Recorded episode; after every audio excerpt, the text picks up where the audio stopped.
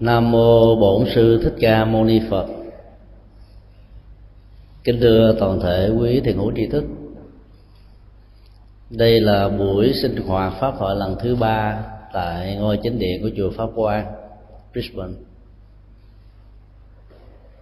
Theo yêu cầu của một số Phật tử thì buổi thứ ba này sẽ là buổi pháp đàm dành cho những câu hỏi vấn đáp về Phật pháp nói chung hoặc là những vấn đề mà trong quá trình tu học, quý vị có thể có những thao thức và thắc mắc.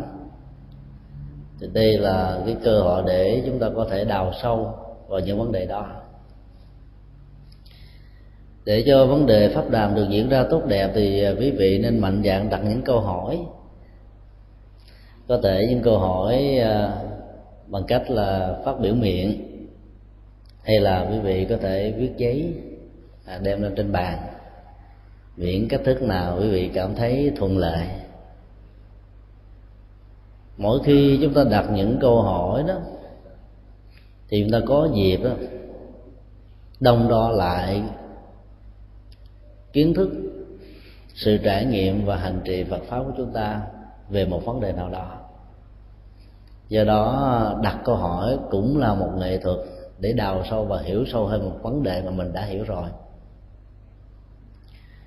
ở trong các tề kinh, chúng ta biết là có rất nhiều vị bồ tát thâm hiểu giáo lý rất cao siêu quyền diệu của như lai thế tôn. Các vị bồ tát đó cũng là những vị pháp sư lỗi lạc vô cùng. Ấy thế mà thỉnh thoảng chúng ta thấy các ngài đặt những câu hỏi. Không vì các ngài, không phải vì các ngài không biết những vấn đề đó, nhưng là muốn tạo điều kiện để giúp đỡ cho những người ở trong pháp hội muốn hỏi nhưng mà lại rụt rè hoặc là ngại ngùng.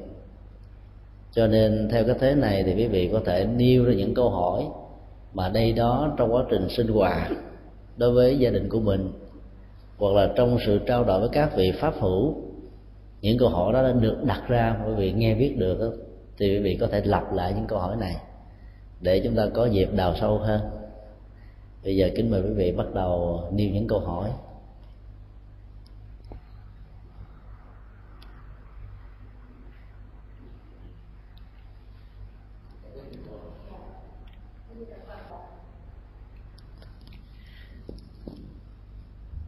Câu hỏi vừa được một vị pháp phủ nêu ra liên hệ đến à, sự hiến tặng một trong các cơ quan của lục phủ ngũ tạng cho những người có nhu cầu.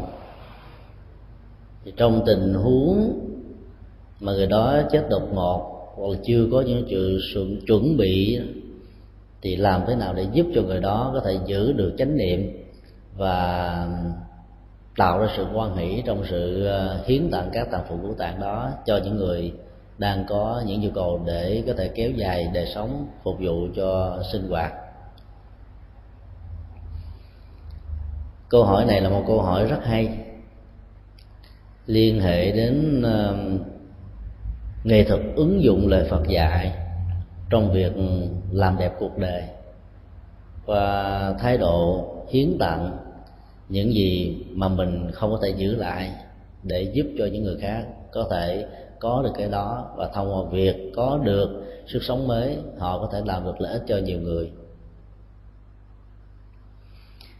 Nghệ thuật để tạo ra sự quan hỷ trong việc giúp đỡ người khác đó là một trong những nhu cầu rất lớn để chúng ta duy trì được những việc cần làm thông qua thái độ và sự quyết định rất cương quyết. Đức phật đã dạy trong kinh để cho một hành vi nghiệp có được kết quả như ý muốn của nó đó.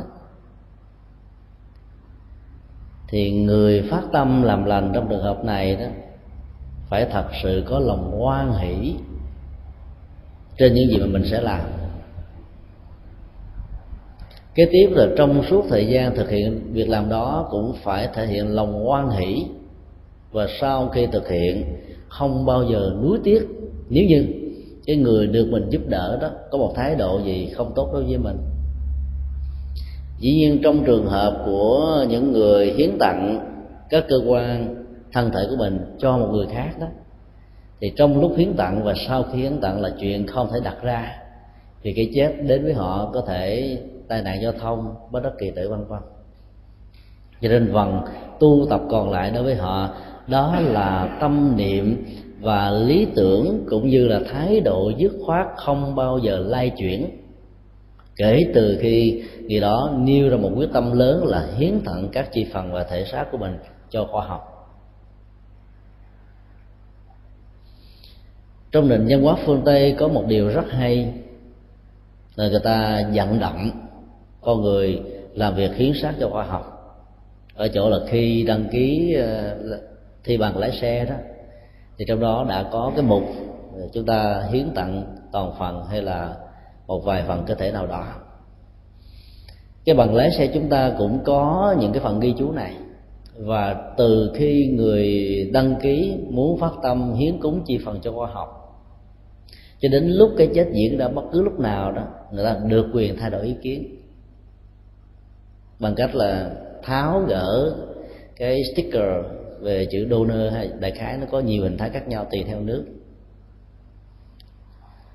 Sở dĩ mà các cơ quan y khoa và nhà nước yêu cầu và tạo điều kiện để chúng ta mạnh dạng, rút hoặc là duy trì thái độ hiến tặng thân thể chi phần của mình cho khoa học là bởi vì cái gì lúc khi con người mới khởi lên lòng phát tâm là có niềm vui, có sự quan hỷ. Nhưng khi nghĩ đi nghĩ lại hoặc là do tác động tiêu cực của bạn bè, thân nhân, vân vân, ý niệm đó đã được thay đổi trong tình huống khi mà ý niệm về sự hiến sắc khoa học đó, nó không được giữ vững ở trong tâm và trí của mình thì việc hiến tặng sát trong tình huống này có thể dẫn đến tình trạng của thái độ chấp mắt. Tức là mình không muốn buông không muốn mất chi phần cơ thể. Và do đó à, những người làm công tác ừ, y khoa để chuyển cơ thể của mình cho một bệnh viện để việc hiến sát được diễn ra đó có thể tạo ra sự rắc rối và trở ngại cho tiến trình tái sanh. Cho nên điểm quan trọng nhất là chúng ta phải duy trì trạng thái quan hỷ và hạnh phúc đối với việc làm. Nếu mình có cảm giác và không có đảm bảo được cái tính cách nhất quán trong vấn đề phát nguyện đó, thì tốt nhất chúng ta không nên. Vì ở đây là sự lựa chọn và nó là một vấn đề dấn thân, làm lành trên một cơ thể vật lý hoàn toàn vô dụng để tạo niềm tin cho việc làm mình đã phát nguyện rồi đó, chúng ta có thể có nhiều cách liên tưởng khác nhau. Chẳng hạn như chúng ta chỉ cần liên tưởng đến phong tục điểu tán của người à, tây tạng và một số cư dân của người ấn độ ngày xưa vẫn đang được tiếp tục duy trì trong nền văn hóa hiện tại. Gốc rễ của nghệ thuật điệu tán là nằm ở chỗ đó người ta đã quan niệm rằng để thân thể vật lý này một cách vô dụng đó, thì thân thể vật lý đó không thể giúp đỡ gì cho cuộc đời. Cho nên từ đó mà những người thân đã nghĩ ra cái cách lấy từng chi phần thịt, mỡ, xương, da và tóc của người quá cố đó hiến tặng cho các loài động vật đang có nhu cầu như là những loài động vật ăn thịt phong tục điểu tán ngày xưa đã khác với ngày nay ở chỗ đó. Ngày xưa là người ta treo thân thể của người lên trên một ờ, một cây to. Các con chim diều hâu kênh kênh sẽ tới ăn. Và con kênh kênh trưởng nhóm đó sẽ có được một cái quyền ăn quả tim. Còn các con kênh kênh còn lại sẽ ăn những chi phần khác của cơ thể. Sau khi ăn hết phần thịt và mỡ thì phần gân và xương sẽ được rơi rớt xuống ở dưới các gốc cây. Thì lúc đó các loại thú rừng sẽ tới ăn. Và như vậy là toàn chi phần của người quá cố sẽ có được một cơ hội là cúng dường và bố thí cho các loài động vật có nhu cầu một bữa ăn. Và như vậy sau khi tái sanh á, thì các hương linh đó đó với lòng hoan hỷ trong cái nền nhân hóa mà mình đã được huấn luyện khi còn sống sẽ có một cơ hội tạo ra một cái phước lực rất lớn về đời sống vật chất cũng như là những gì liên hệ đến đời sống vật chất này. Đó là một quan niệm. Dĩ nhiên đối với những người châu á thì à, việc hiến tặng xác của mình cho các loài động vật đó là một cái gì đó rất là ghê tởm khó khó chịu lắm, nhất là trong bối cảnh ngày nay. Người ta không còn treo thi thể lên trên cây nữa, mà ta dùng dao. Có những người âm công chuyên làm công việc đó họ dùng dao họ cắt ra từng lát thịt lát mỡ thảy cho các con kinh kênh ăn. Còn các khúc xương đó, họ chặt ra nhỏ cho các loài thú. Chúng ta có thể có cảm giác rất đau xót rằng thân thể của người thân chúng ta không được toàn vẹn sau khi qua đời. Vì do đó nỗi khổ niềm đau của chúng ta được thay qua những giọt nước mắt. Sự nuối tiếc cảm giác cảm thấy bức rất khó chịu. Và chính những yếu tố tâm lý này đó tác động một cách trực tiếp hoặc gián tiếp đến thái độ tâm lý của hương linh ra đi, cho nên có thể tạo ra những sự trở ngại. Nêu ra một cái hình ảnh đó để những người phát tâm hiến sát khoa học đó, có một sự suy tư rất rất kỹ về tính tác dụng của chi phần cơ thể sau khi chúng ta qua đời. Nền nhân hóa ngày xưa còn nghĩ đến việc là giúp cho các loài động vật từ hú hồ trong thời đại ngày nay có rất nhiều người đang cần sự sống. Chỉ cần có thêm một phần uh, cơ thể nào đó chẳng hạn như là lục phủ ngũ thạng được lắp ghép mới vào thì đời sống người đó có thể kéo dài thêm 3 năm 5 năm 10 năm 20 năm tùy theo cái cấu trúc cơ thể và sức khỏe của người. Năm 2004 chúng tôi đến chùa Phổ Hiền ở Massachusetts, Hoa Kỳ và gặp một cô Phật tử khoảng chừng 60 tuổi làm công quả ngày và đêm. Chúng tôi rất là thần phục và cảm thấy cô ta có sự phát tâm rất mãnh liệt. Họ ra mới biết rằng cô ta trước đây không phải là một vị Phật tử. Cô ta đã được một người nào đó hiến tặng quả thận mà theo sự chẩn đoán các bác sĩ, nếu như quả thận này được lắp vào trong cơ thể chỉ muộn thêm một tuần nữa thì cô ta có thể qua đời. Sau khi ờ, có một người bị tai nạn một quả thận còn tốt đó, thì quả thận đó đã được lắp vào cơ thể của cô và cô đã sống rất khỏe mạnh. Người ta mới bài với cô là hãy đến chùa làm công quả để đền tạ cái ơn nghĩa của người đã hiến xác cho khoa học. Và từ đó mạng sống của cô đã được kéo dài kể từ khi quả thận đã được lắp ghép vào thân của cô thì cô có một sức khỏe lạ thường lắm. Vì quả thận được xem như là cái trụ cột sức khỏe của cơ thể. Cho nên cô làm công quả ngày và đêm, càng làm mà càng thấy khỏe ra. Bên cạnh những giờ làm công quả, còn phát tâm lại sám hối nữa. Để sám hối hết tất cả những tội chướng, nghiệp chướng, báo chướng, phiền não chướng quan gia chướng có thể có trong đời sống của mình và nhất là sau thời sám hối thì cô xin hồi hướng phần công đức của những gì mà cô làm được ở trong ngôi chùa đó đó cho người đã phát tâm cúng mà cô không biết người đó là ai. Nếu chúng ta liên tưởng đến một quả thận, một quả tim, một lá gan, một lá phổi, một con mắt hay là những chi phần nào đó và thông qua sự hiến tặng này, người khác là có cơ hội sống được hạnh phúc, an vui trong cuộc đời. Và có nhiều người làm được những việc làm trong cuộc đời. Thì chúng ta nên mạnh dạn thay vì để nó tan biến với thời gian trở thành cát và bụi. Thì việc hiến tặng đó là những điều rất có ý nghĩa cho chúng ta. Quan niệm như vậy để chúng ta có thêm niềm tin rằng là từ một vật vô dụng của cái chết, trở thành một vật của trái tim nhân ái, của trái tim từ bi, của tương tác xã hội. Do đó, người phật tử, mỗi khi phát nguyện rồi thì đừng bao giờ rút lui lời phát nguyện của mình. Bởi vì lời phát nguyện lúc nào cũng là điều tốt. Làm không được đời này thì làm tiếp đời sau. Cứ như vậy đi quyết tâm chắc chắn rằng chúng ta sẽ tạo ra rất nhiều công việc có ý nghĩa cho mình và cho cuộc đời.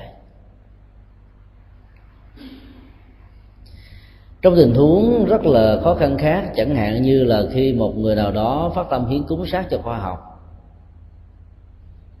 trước và sau tâm lý của người đó không hề thay đổi. Nghĩa là khi họ bị đột biến và chết chắc chắn rằng họ vẫn giữ được thái độ phát tâm nhưng mà những người thân trong trường hợp này vì tiếc ví dụ như là cái tai nạn đó nó diễn ra trong cùng một thời điểm mà họ và người thân cùng đi trên một chiếc xe có mặt ở trong một cái cái vực nào đó một người sống một người chết. Thì cái tình cảm của những người thân còn lại trong trường hợp sống này nè có thể tạo sự quyến luyến và bệnh rịnh bởi vì hương linh đó, trong trường hợp đó đâu có muốn cái chết diễn ra đâu. Nếu người đó không được huấn luyện về tâm lý để chấp nhận cái chết diễn ra bất cứ lúc nào đối với mình thì trạng thái quyến luyến trong trường hợp này có thể bị dao động. Và những người thân cần phải tạo điều kiện thuận lợi là đừng để cho những giọt của nước mình, nước mắt trở thành những sợi dây xích. Do đó phải hết sức thận trọng. Còn trong tình huống những người thân không hiểu và phát hiện ra trong cái à, bằng lái xe của mình á, có một cái mục là hiến tặng sát và người đó không chấp nhận chẳng hạn như vợ và chồng. Việc làm đó là hoàn toàn giấu kín. Thì cái đó nó có thể trở thành một gì đó rất là khó xử. Người vợ hoặc là người chồng hay những người thân người thương còn lại đó sẽ có thể giấu à, quỷ luôn cả cái um, cái cái, cái bằng lái xe đó và không đem cơ thể này về bệnh viện để hiến tặng và đem về nhà để à, làm thủ tục tặng lệ vân vân thì trong trường hợp này là nguyện ước đó đó không được thành tựu có thể dẫn đến rất nhiều tình huống ức chế tâm lý cho người ra đi. Bởi vì ước nguyện đó là ước nguyện chưa được hoàn tất.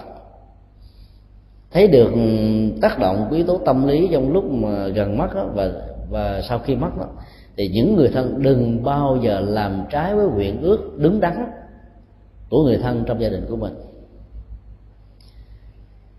ở trong nhà chùa thường có những lý giải về phương diện y khoa. Tại sao có nhiều người sau khi qua đời đó, cặp mắt của họ không nhắm lại?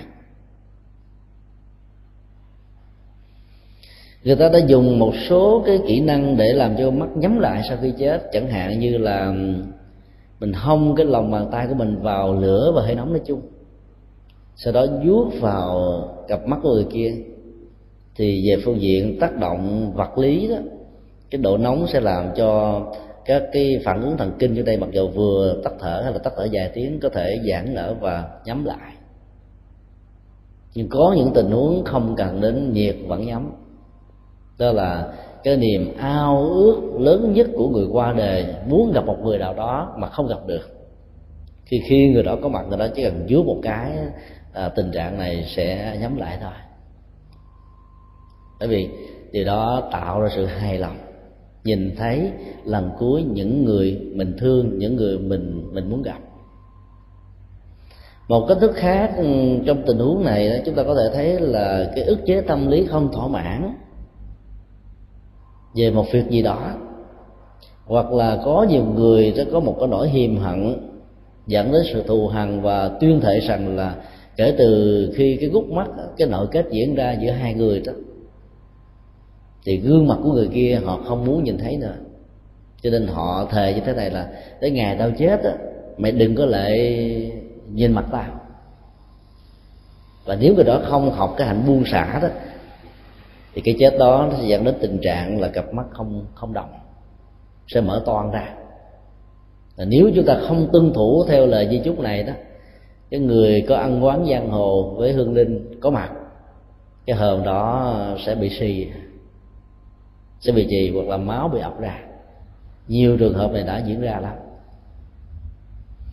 Cho nên thực hiện di chúc của người quá cố là một trong những nghệ thuật để giúp cho người quá cố đó được ra đi một cách dễ dàng. Vấn đề ở chỗ là chúng ta phải tiếp cận làm sao để cho người quá cố, cho mình biết được là cái cái will của họ là cái gì. Cái lời di chúc của họ ra làm sao để mình hướng dẫn cái di chúc đó nó có giá trị lợi ích cho cộng đồng và xã hội. Bằng không á thì sự đóng góp đó không có ý nghĩa. Nhưng nếu như chúng ta không làm được việc đó mà di chúc đó đã được thiết lập rồi thì chúng ta nên tuân hành. Bằng không á, thì người ra đi sẽ khó có cơ hội được siêu sanh thoát quá vì họ bị ức. Ức rằng là những người còn lại của họ đã không làm đúng theo di chúc của họ. Cho đó chúng ta nên thận trọng.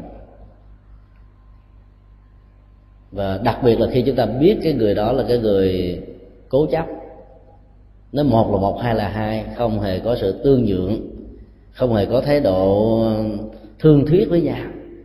Mỗi khi muốn làm việc gì là muốn làm cho bằng được, thì trong tình huống đó chúng ta nên tôn trọng và giữ lời quy đức bằng cách là thực hiện đúng theo những gì đã được căn dặn do đó phát nguyện hiến sát cho khoa học đó, phải được thảo luận kỹ đối với các thành viên liên hệ đến đời sống của mình. Để khi cái sự cố bất hạnh diễn ra một cách đột ngột đó thì những người thân chứng kiến đó không làm trở ngại cho tiến trình tái sanh của chúng ta. Bằng không lúc đó người đó tạo ra một ý tưởng khác thì cái lời quyền ước kia không được thành tựu cho nên hương linh bị tức tối và do trạng thái tâm lý tức tối này họ sẽ bị trở ngại trên tiến đường tái sanh. Trên thực tế, khi chúng ta có được một lý tưởng, một quyền ước, và biết rất rõ là quyền ước và lý tưởng hiến sắc học đó giúp ích cho cuộc đời, cho mạng sống, thì hiếm khi nào chúng ta thay đổi nó lắm. Vì sau khi chết rồi, thân thể này đâu còn biết đau, biết nhức, mà sợ rằng là bị cắt mổ xẻ vân vân và đừng cũng đừng có quan niệm sai lầm cho rằng đó cái thân thể vật lý phải trọn vẹn thì sau này con cháu mới ăn nên làm ra. Theo quan niệm của người trung hoa đó, họ phải giữ toàn thể chi phần lại để cho con cháu được khấm khá.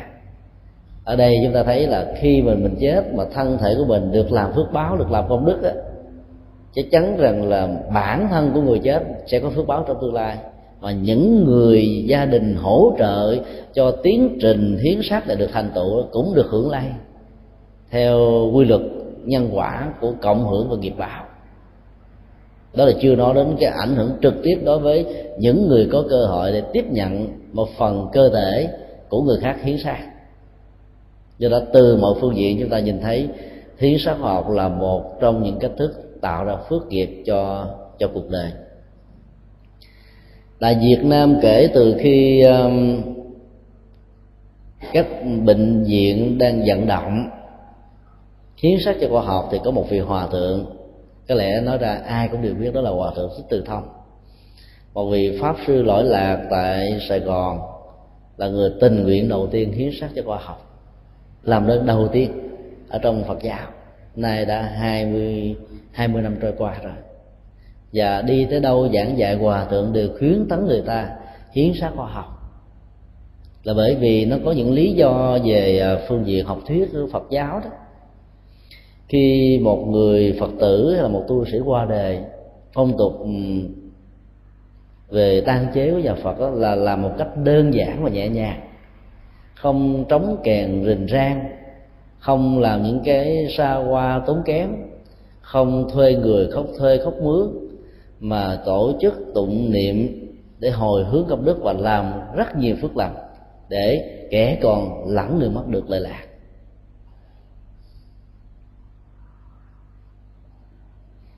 Điểm kế tiếp nữa là tất cả những người phật tử cần phải quan niệm cái chuyện sống chết là đi về đó, theo nhân duyên, theo điều kiện. Do đó không có gì để phải tiếc nuối cái chuyện về thân thể của chúng ta do đó là văn hóa phật giáo ấn độ đó, khuyên chúng ta là lên thiêu, chứ không có chôn. Sau khi thiêu xong rồi đó, phần lớn là không có giữ tro cốt, mà lấy cho cốt đó đi rải ở sông, ở núi, ở gốc cây và ở các nơi, và rải một cách ừ, rời rạc với nhau chứ không rải tập trung chứ một lọ cốt như vậy chúng ta lấy một phần đó, thì để ở cây vú sữa một phần ở cây nhã một phần ở cây đó để cho tính cách rời rạc này không tạo điều kiện cho hương linh liên tưởng rằng là đây là toàn bộ chi thần cơ thể của mình. Thì trạng thái chấp trước vào cái đó nó không còn nữa. Còn một cái cái di vật gì quan trọng thì còn cơ hội tạo đến sự liên tưởng và chấp trước. Cho nên thiêu xong là tha quỷ các cái phần còn lại bằng cách là rải xuống sông hay là trôn dưới lòng đất ở nhiều địa điểm khác nhau. Do đó, vào trong các ngôi chùa của phật giáo tại ấn độ, chúng ta sẽ không bao giờ nhìn thấy hình ảnh của các hương linh. Chúng ta cũng không nhìn thấy các lọ tro cốt được thờ trong các bàn thờ. Chúng ta cũng không nhìn thấy các nghĩa trang. Chúng ta cũng không nhìn thấy bất kỳ một dấu ấn nào để nhìn thấy cái chết của người thân ở trong quá khứ. Nghệ thuật làm như vậy là một phần giúp cho người ra đi đó có thể mạnh dạn ra đi một cách dễ dàng vì không còn gì để họ tiếc nuối và bám víu nữa. Một mặt khác á, cái không khí của vô thường tan tóc á, được giải phóng một cách nhanh chóng. Và người phật tử những người thân còn lại đó nhân cái biến cố khổ đau trong cuộc đời của mình, làm những việc lành, việc phước báo thôi. Chứ họ không cường điệu sự tan tóc không cường điệu cái chết. Như là trong nền văn hóa của trung hoa và việt nam. Tất cả cái đó, nó có rất nhiều ý nghĩa cho tiến trình tái sinh của chúng ta. Nếu chúng ta tin rằng sau khi chết sẽ tiếp tục có đời sau, tùy theo nghiệp lực, tùy theo đời sống của con người do đó nói tóm lại là khi chúng ta phát nguyện hiến sách khoa học rồi, thì cố gắng ngoan hỷ và nhìn thấy được giá trị của việc phát nguyện này cho đời sống của người khác, chúng ta sẽ không bao giờ thối thất tâm bồ đề. Và những người thân còn lại đó, giàu biết trước khi người kia phát phát nguyện hay là sau khi người kia chết rồi mới phát hiện ra, bằng mọi giá là hãy tạo điều kiện cho ước nguyện đó được thành tựu. Bằng không, người chết đó sẽ không yên tâm sự biểu hiện của đó là mở to đôi mắt, không nhắm lại cái đó là một nỗi bất hạnh lớn cho người ra đi làm được điều này thì chúng ta tạo ra phước báo cho cuộc đời về hội.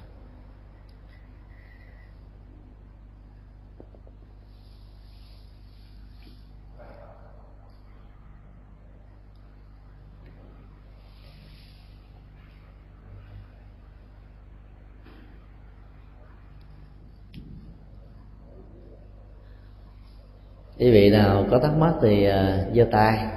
Khi microphone sẽ được chuyển đến. Để tất cả cùng nghe.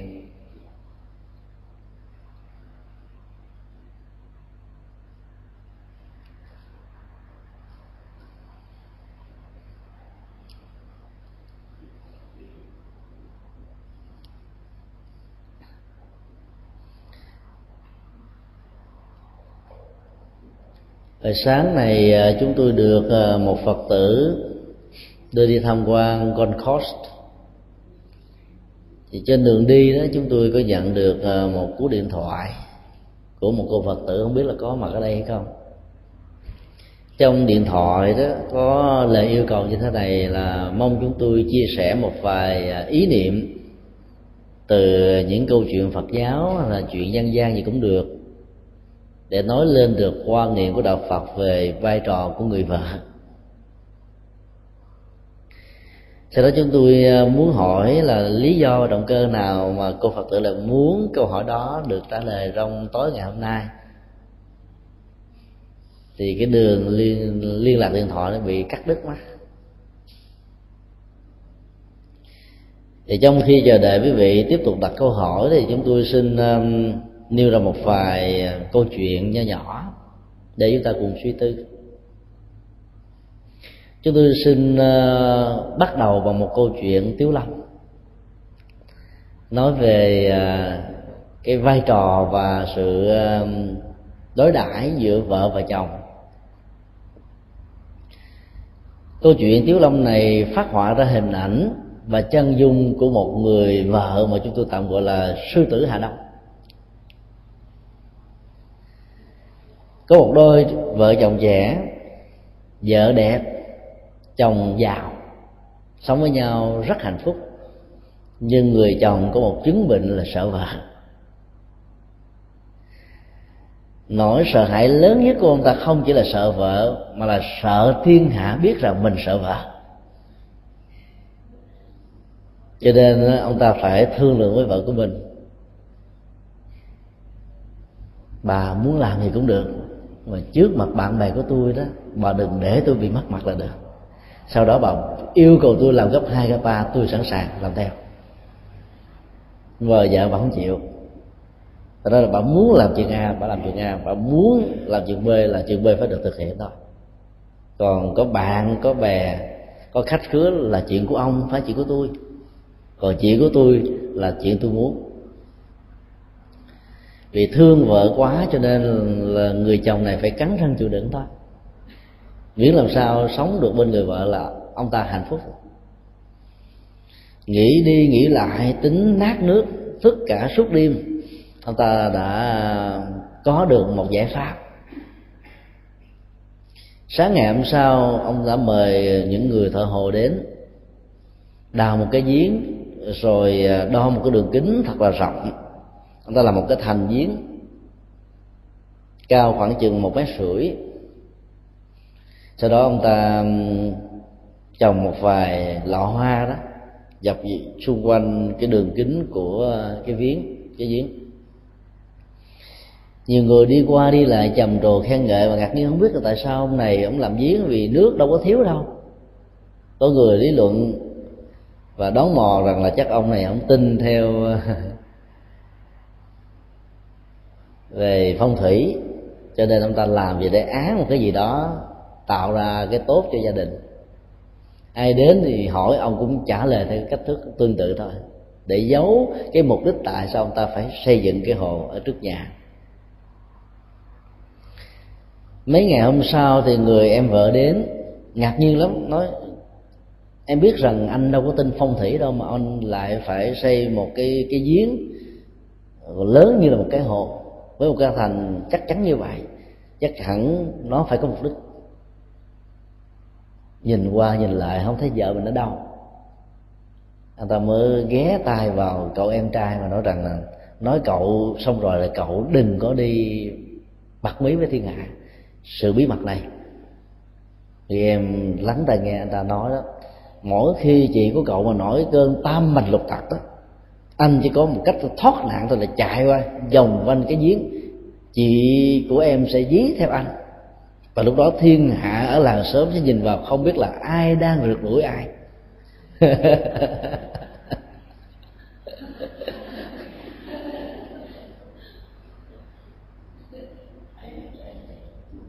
Đó là một cái hiến kế, một sáng kiến hay không à bởi vì anh ta biết rất rõ quan niệm dân gian cho rằng là bạo lực gia đình đó bắt nguồn từ người chồng, từ người đàn ông. Chứ ai hiếm khi nghĩ rằng nó thỉnh thoảng có nguồn gốc từ người vợ lắm, tùy theo tình huống cụ thể. Luôn quy trách nhiệm về cái gốc rễ của bạo lực gia đình cho người chồng đó sẽ làm cho thiên hạ có một cái gì đó nghĩ rằng là anh chồng này là người có sức mạnh chứ không phải là cái người bạc nhược, yếu đuối, để chồng mình la, rầy, quở, mắng, thậm chí là đánh đập và bạo hành đối với anh. Là một câu chuyện tiếu lâm thì chúng ta không biết là cái tính xác thực của nó trong cuộc sống thực tế như thế nào. Không biết ở đây có ai thuộc vào bà con làng xóm của hà đông, hà tây gì cũng được, hoặc là hà tĩnh. Thì cho biết dùng chuyện đó chắc hiếm có bạo lực gia đình là một trong những kẻ thù của hạnh phúc hôn nhân nó là một tên sát thủ. Có những mối bất hòa nho nhỏ thôi. Người có tính cách gia trưởng dù là vợ hay chồng, sẽ buộc và ứng xử như cách thế một quan tòa. Mình phán quyết như một quan tòa và không cho phép người kia được quyền biện hộ thanh minh thanh nga trong những tình huống cần thiết, do thái độ sống và phán quyết như tính cách một quan tòa đó, đôi lúc chúng ta đã tạo ra nỗi hào quang cho những người mà mình thương nhất và người đó cũng thương mình nhất. Nỗi bất hạnh này đã diễn ra từ hai phía và đã biến hai người đối tác đó trở thành nạn nhân của nhau, dẫn đến tình trạng là đi đò cảm xúc, hành hạ cảm xúc của nhau bằng lời nói, bằng cách ứng xử, bằng ánh mắt, bằng cái miệng, và thậm chí là bằng luôn cả tay và chân. Câu chuyện tiếu lâm kia đã nói lên rằng là tình trạng bạo hành nó đã làm cho người ta sợ hãi lắm người ta có thể ờ, bao che, có nỗi sợ hãi đó bằng những cái cách thức đại khái, chẳng hạn như anh chồng yêu cầu là nếu bà có thể hiện cái quyền uy đối với tôi thì xin nhường một bước là trước mặt bà con, trước mặt họ hàng, trước mặt những người thân. Còn trong nhà đó, là bà muốn làm sao cũng được. Cái khế ước xã hội đó là một biên giới. Và nếu như chúng ta tuân thủ theo cái biên giới hiệp ước giữa hai bên đó, thì có lẽ mọi sự khác biệt đó không trở thành một áp tắc ở trong gia đình. Đến lúc chúng ta không tuân thủ theo cái ước xã hội hay là một hiệp ước sống chung giữa hai bên. Bởi vì chúng ta biết rất rõ là cá tính của hai bên khác nhau. Giải quyết sự khác biệt bằng cách thiết lập ra khế ước xã hội hay là hiệp ước sống chung là một trong những nghệ thuật rất hay vấn đề còn lại là người người được yêu cầu đó nên tuân thủ. Ví dụ như có rất nhiều người khó tính lắm. Mở bóng đèn lên là ngủ không được. Mà có người thì tắt bóng đèn thì sợ ma. Nếu cặp vợ chồng rơi vào tình trạng đó thì phải có hiệp ước tương dự với nhau phải? Bật đèn lên á, thì người kia bị khổ đau tắt đèn á, thì người kia bị sợ hãi. Cũng rơi vào tình trạng khổ đau. Thì hiệp ước tương nhượng trong tình huống này là hai bên ngủ hai phòng riêng thôi. Và cái đó cần phải được tuân thủ. Sau khi sinh hoạt gia đình xong vui vẻ với nhau xong rồi đó thì một bên đó là ở phòng bên kia ở phòng còn lại. Để bên nào thích tắt đèn cứ tắt bên nào thích mở đèn cứ mở. Còn nếu như cái người còn lại kia cảm thấy rằng là cái việc mà tắt đèn á cho nó sợ hãi thì nên mở đèn. Thì cái mở đèn có thể tạo ra tình trạng thái khó ngủ ở người khác. Thì cái người bị mở đèn nó cần phải quan niệm rằng là cái ngủ nó không liên hệ đến đèn hay, hay là không đèn. Mà nó là một thói quen thôi. Chúng ta có thể huấn luyện. Thì hiệp ước sống chung trong trường hợp này nó có thêm chất liệu của tình yêu của tình thương. Thay vì chúng ta ở hai phòng riêng biệt với nhau thì dĩ nhiên là cái sự an toàn có mặt cho cả hai nhưng cái tình thân thiết này nọ đó trong cái nền văn hóa phương đông khó có được lắm. Cho nên lúc đó trái tim yêu thương hiểu biết cảm thông đó sẽ làm cho cái người thay vì ngủ cần phải có có đèn đó, thì họ có thể quán chiếu không có đèn họ ngủ quán được hoặc ngược lại. Các thứ sống chung đó rất cần thiết cho đời sống sinh hoạt gia đình và thông thường vai trò của người vợ rất quan trọng ở chỗ đó, người vợ tượng trưng cho sự nhu nhuyến, nhẹ nhàng, mềm mỏng. Do đó, cái bạo hành nếu có đó, nên để cho nó xuất hiện với những người nam, những người chồng thôi. Còn là một người nữ đó, khi mình giận lên mà mình nói hay cao có, gắt gỏng, khó chịu đó, thì cái cơ hội đổ ở gia đình nó sẽ nhiều hơn. Nói như vậy không phải là chúng ta đặt cái trách nhiệm quá nhiều ở người nữ cần phải ứng xử khôn ngoan đối với cái người chồng khó khó chịu khó ưa của mình. Mà mình phải nghĩ rằng là cái vai trò hạnh phúc nằm ở người vợ chứ không phải nằm ở người chồng. Người chồng có thể tạo ra một trụ cột kinh tế gia đình. Còn toàn bộ kinh tế đó phục vụ cho hạnh phúc hay không đó, nó nằm ở bàn tay khéo léo của người vợ. Cho nên đừng bao giờ để cho bạo lực gia đình diễn ra trong gia đình của chúng ta chỉ cần trái tim yêu thương của người vợ là mọi việc nó xong hết. Người vợ cao có khó chịu chừng nào, người chồng chỉ cần nói một vài câu nhẹ nhàng thôi. Biết rằng chồng mình đang giận mình cũng không buồn. Thể hiện nhỏ nhẹ, bưng nước lên cho ông uống. Ông nực quá thì cầm quạt quạt vài cái, mát ruột liền à. thì như vậy thì cái nỗi sợ hãi đó, về tình trạng bạo hành sẽ không xảy ra và nếu nó có xảy ra đi nữa thì chúng ta vẫn có những hiệp ước tương nhượng. Chứ không cần phải làm giống như anh chàng đào cái giếng trước nhà của mình để thoát cái nỗi ám ảnh rằng người ta nói rằng mình là người sợ vợ sợ vợ. Và nếu các đắng mày trong mà sợ vợ thì càng tốt thôi. Theo thống kê xã hội học á, các gia đình nào có ông chồng sợ vợ là hạnh phúc gia đình đó lớn lắm. Không có tình trạng đi uh, gọi là uống rượu sử dụng xì ke ma túy hay là cờ bạc hoặc là lây la vào đường phố, thậm chí là không có tình trạng là mèo lớn mèo nhỏ, vân vân. Bởi vì những người chồng sợ vợ đó, về bao nhiêu kinh tế, tiền bạc làm được là giao cho vợ nắm hết trơn. Khi người đàn ông có tiền trong tay nó có thể tạo ra vấn đề. Nếu sự sử dụng đó không có chiều hướng của sự khôn ngoan.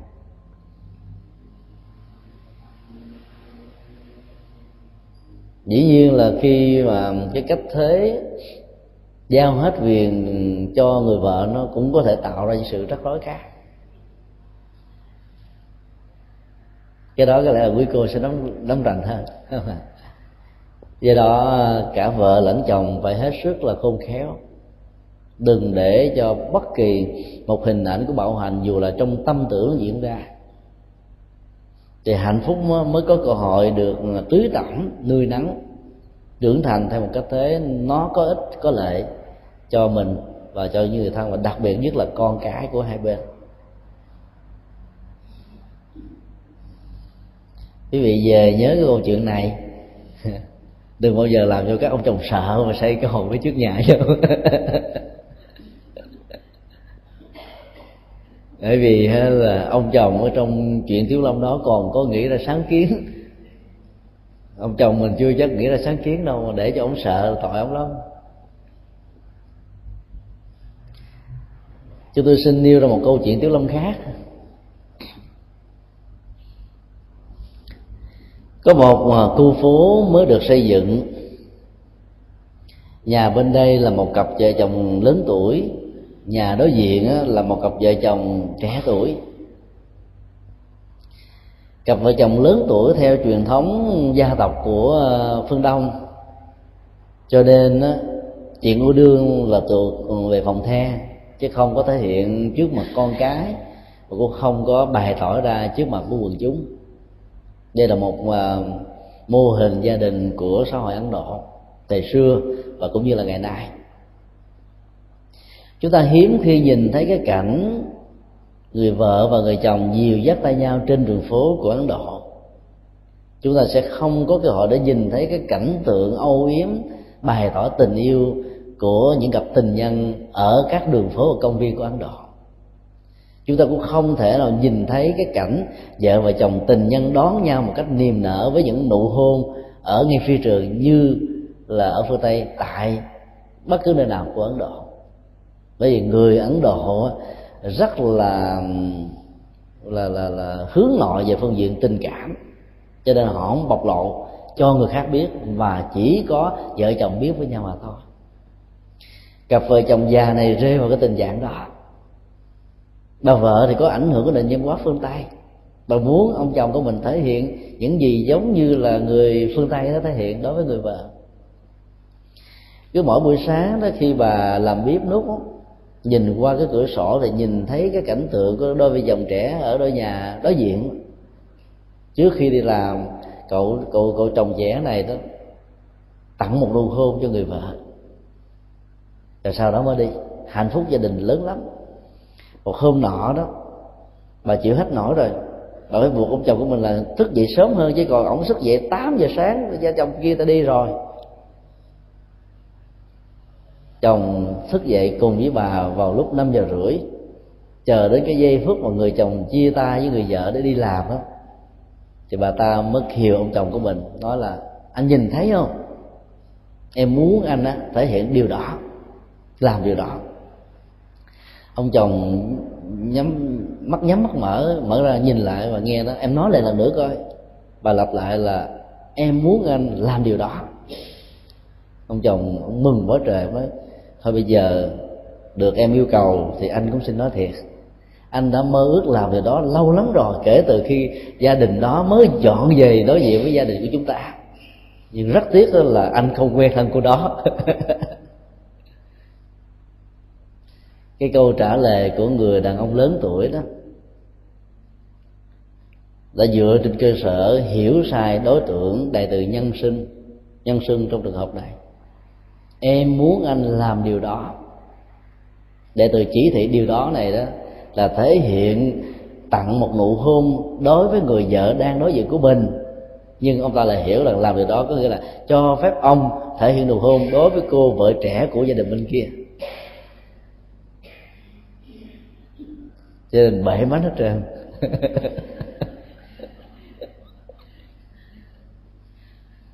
Câu chuyện tiểu lâm này muốn nói chúng ta điều gì?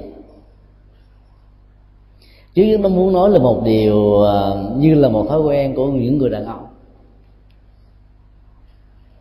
Có người vợ rồi, có thể rất lý tưởng, rất vừa ý, rất hạnh phúc, nhưng thỉnh thoảng các ông vẫn mơ tưởng một bóng hồng khác trong tâm tưởng của mình. Sự mơ tưởng và thích của lạ đó là gần như nó thuộc về là cá tính xấu của người nam mà hiếm khi người nào có thể vượt qua được cái câu nói rất là bất ngờ của người chồng già là tiếc rằng là anh không quen cô cô gái đó. Cho thấy rằng là anh ta muốn, ông ta muốn nhưng mà ông ta làm được. Đó là sự ngoại tình trong tâm tưởng. Ngoại tình trong tâm tưởng là một năng lực thôi thúc đẩy và tách rời cái hạnh phúc đang có mặt ở trong gia đình ra bên ngoài. Nói một cách khác, theo học thuyết của đức phật, hiện tại lạc trú đó, thì cái người bị ngoại tình tâm tưởng không bao giờ cảm nhận được hạnh phúc của tình yêu đang diễn ra đối với người đó trong gia đình. Tức là có mặt với người vợ, nhưng mà tâm tưởng của anh ta đang đặt ở một người khác.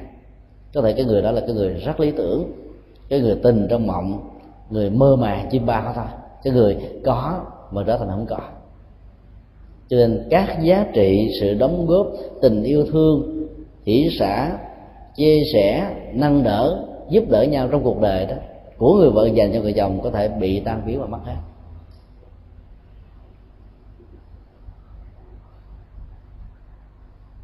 Hay nói cách khác thì người ta có thể nói là sai lầm là thuộc tính của người nam người nam có thể có cơ hội dẫn tới những sai lầm.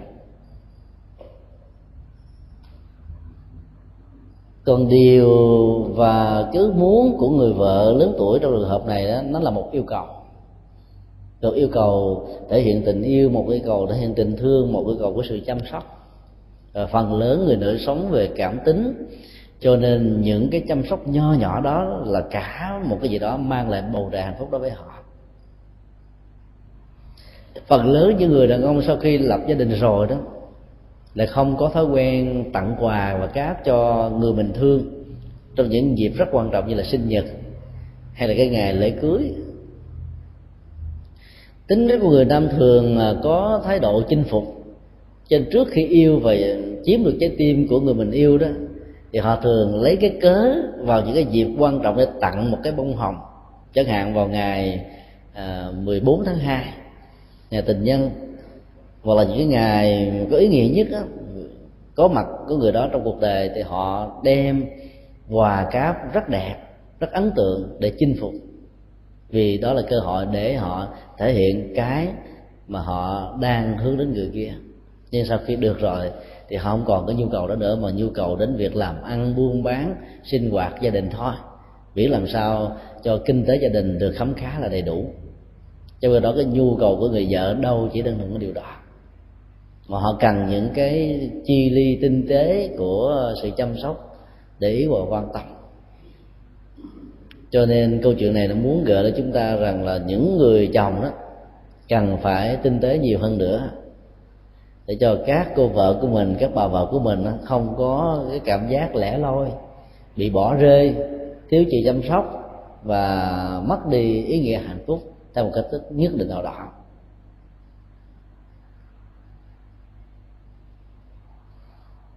Do đó thể hiện sự yêu đương đó, trong đời sống là một điều rất khó.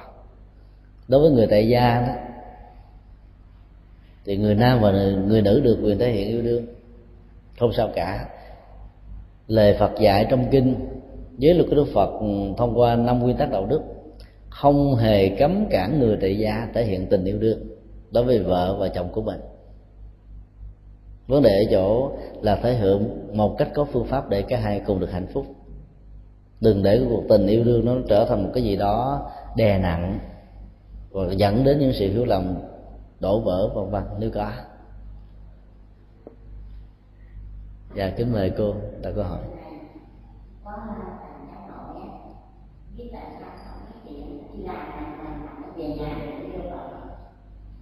bấm máy nó coi vậy nó ai có ai hỏi gì nói.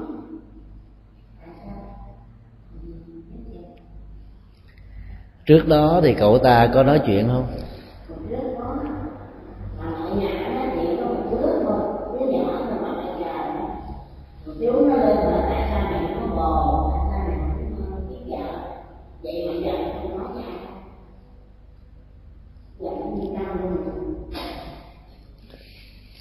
Thì đó là một trong những phức cảm tâm lý mà tuổi trẻ ngày nay vấp phải. Khi một mũi tên của niềm đau bắn vào trái tim của một người nào đó, con người có khuynh hướng là xe thắt cảm xúc của mình lại. Đối với người nữ, đó là sự lãnh cảm, lạnh lùng. Còn đối với những người nam có tính cách như nữ tính hoặc là có tính cách hướng nội quá nhiều đó, thì người đó cũng có thể có một phản ứng tương tự như những người nữ trước đó cậu ta là người uh, xã hội hóa thích giao tế nói chuyện tâm sự giải bài. Nhưng sau đó là cậu ta lại không có những khuynh hướng đó thì chúng ta biết rằng là có thể nó có nguồn gốc một nỗi đau. Và nỗi đau đây gắn liền với tình yêu hay là tình bạn mà không được thể hiện một cách trọn vẹn. Có nghĩa là người anh ta thương từ chối cái tấm lòng của anh ta.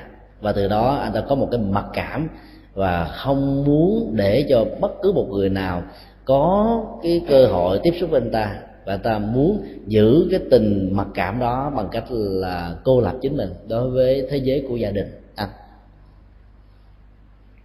người ngoài không có một bạn bè. Mẹ cha nó hỏi gì nó làm cái tại cái phức cảm tâm lý đó cần phải được tháo gỡ tức là những người thân trong gia đình đó phải tìm cách. Chẳng hạn như ờ, cô vừa nói rằng là có một người bạn đến, thì cô ta tâm sự, cô ta giải bài. Chúng ta cần phải nhờ sự hỗ trợ của người trung gian. Ở đây là cái người có thể có một cơ hội tiếp xúc với anh ta và anh ta có thể bật miệng ra được. Thì lúc đó chúng ta mới tạo cơ hội để phá tan đi cái không khí lạnh lẽ, xe thắt, buồn chán. Và muốn chấm dứt mọi quan hệ giao tế với những người xung quanh thế giới của những người có cảm xúc nội tại là một thế giới rất phức hợp. Họ muốn nói nhiều lắm, nhưng cái đó nó bị từ chối, bị phủ định đó cho nên họ, cho nên là lặng người ra. Và họ thay thế cái tiếng nói đó bằng cái um, cái cái máy vi tính thông qua các chương trình internet chẳng hạn như bao thoát là Yahoo Messenger hoặc là những chương trình nào có thể cho phép anh ta nối kết truyền thông với một người nào đó mà anh ta không hề thấy mặt ở trên internet, và đó là một sự đào tẩu để thay thế ta. Sự đào tẩu thay thế này nó sẽ có một cái chức năng làm cho anh ta đỡ đỡ buồn, đỡ cô đơn, đỡ trống trải. Vì trong sự giao tế và thảo luận trên à, các cái à, software có chức năng, cái nói cách truyền thông đó có thể giúp cho người đó bày tỏ cảm xúc của mình một cách dễ dàng hơn mà không sợ bị người khác phủ định và từ chối. Trong quan hệ giao tế về vật lý đó mắt nhìn mắt tiếp xúc với nhau sinh hoạt vân vân một lời tỏ tình hay là một cái ờ, dấu hiệu truyền thông rằng tôi đang yêu một người nào đó mà bị phủ định đó, chắc chắn rằng sẽ để lại một cái xúc cảm đau xót rất lớn ở trong con người của mình. Và có thể cậu này bị rơi vào tình trạng bị từ chối bị phủ định cho nên cô ta thích trở về một cái thế giới mơ ưởng mà mình chưa đạt được và thể hiện nó bằng cách là trên internet. Bởi vì sự phủ định trong trường hợp này không làm cho cô ta phải bị đau, nhói nhiều hơn khi cái người kia mình biết và họ cũng biết mình. Như vậy là nhờ cái tính cách trung gian của người bạn thân nhất tạo điều kiện cho cậu này nói để cậu ta trình bày cái nguyên nhân của nỗi khổ niềm đau trong tình huống này là cái gì nếu nó là sự đổ vỡ của tình yêu một chiều cô đơn, thì người thân và những người những người trung gian đó cần phải giải thích cho người ta biết rằng là bầu trời của cuộc sống này không phải chỉ có tình yêu. Tình yêu này không đạt được thì còn có những tình yêu khác. Đừng bám dòng cảm xúc vào cái mình lý tưởng tuyệt đối hóa và đẳng thức hóa nó với bầu trời của hạnh phúc. Khi cái đó không có, thì tất cả trên cuộc đời này đều không quan niệm về cái cái tính cách không của mọi sự hiện tượng từ một cái không nào đó là một sự sai lầm về phương diện cảm xúc. Chúng ta có thể nhìn thấy những phản ứng tương tự của những nhà thơ ngày xưa, chẳng hạn như là hàng mặt tử ở việt nam.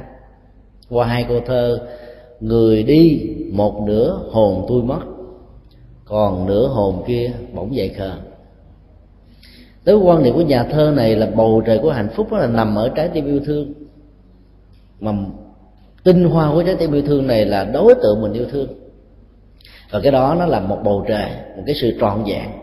Và nếu cái cuộc tình này nó trở nên không được thuận lợi đó, và nó bị đổ vỡ đó, thì trái tim yêu thương này hay là bầu trời hạnh phúc này nó sẽ bị vỡ tan ra làm đôi nhưng bất hạnh thay, một phân nửa của cái thần hồn đó, của cái tim yêu thương đó, của cái hạnh phúc đó đó gọi là tan biến mất một cách vô cớ còn nửa còn lại bỗng dậy cự như là có như không. Điên điên ngáo ngáo ngơ ngớ hoặc không nói không rằng không phản ứng không trả lời không ừ không hử. Là bởi vì người ta đã đẳng thức quá bản chất của hạnh phúc với với tình yêu. Trong khi đó hạnh phúc chỉ là một phương tiện một cửa ngõ dẫn đến à, cuộc sống. Và tình yêu chỉ là một phương thức một cơ hội dẫn đến hạnh phúc chứ không phải là tất cả cho nên bằng cách nào đó, những người thân, những người trung gian cho cậu ta biết được rằng cái sự hiểu biết về bản chất của hạnh phúc và yêu thương đó cần phải được thay đổi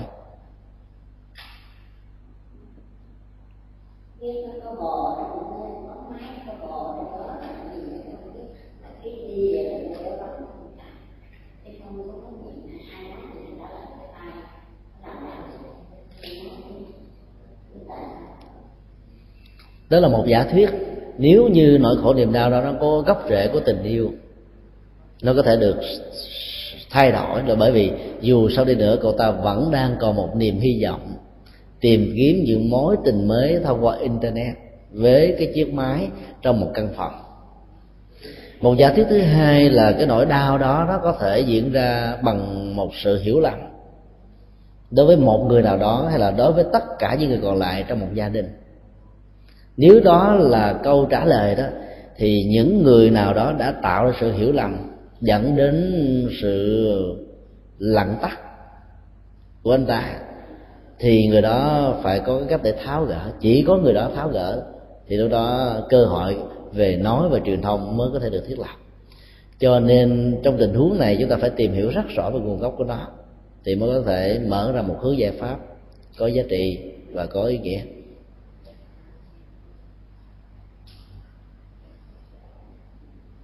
Cảm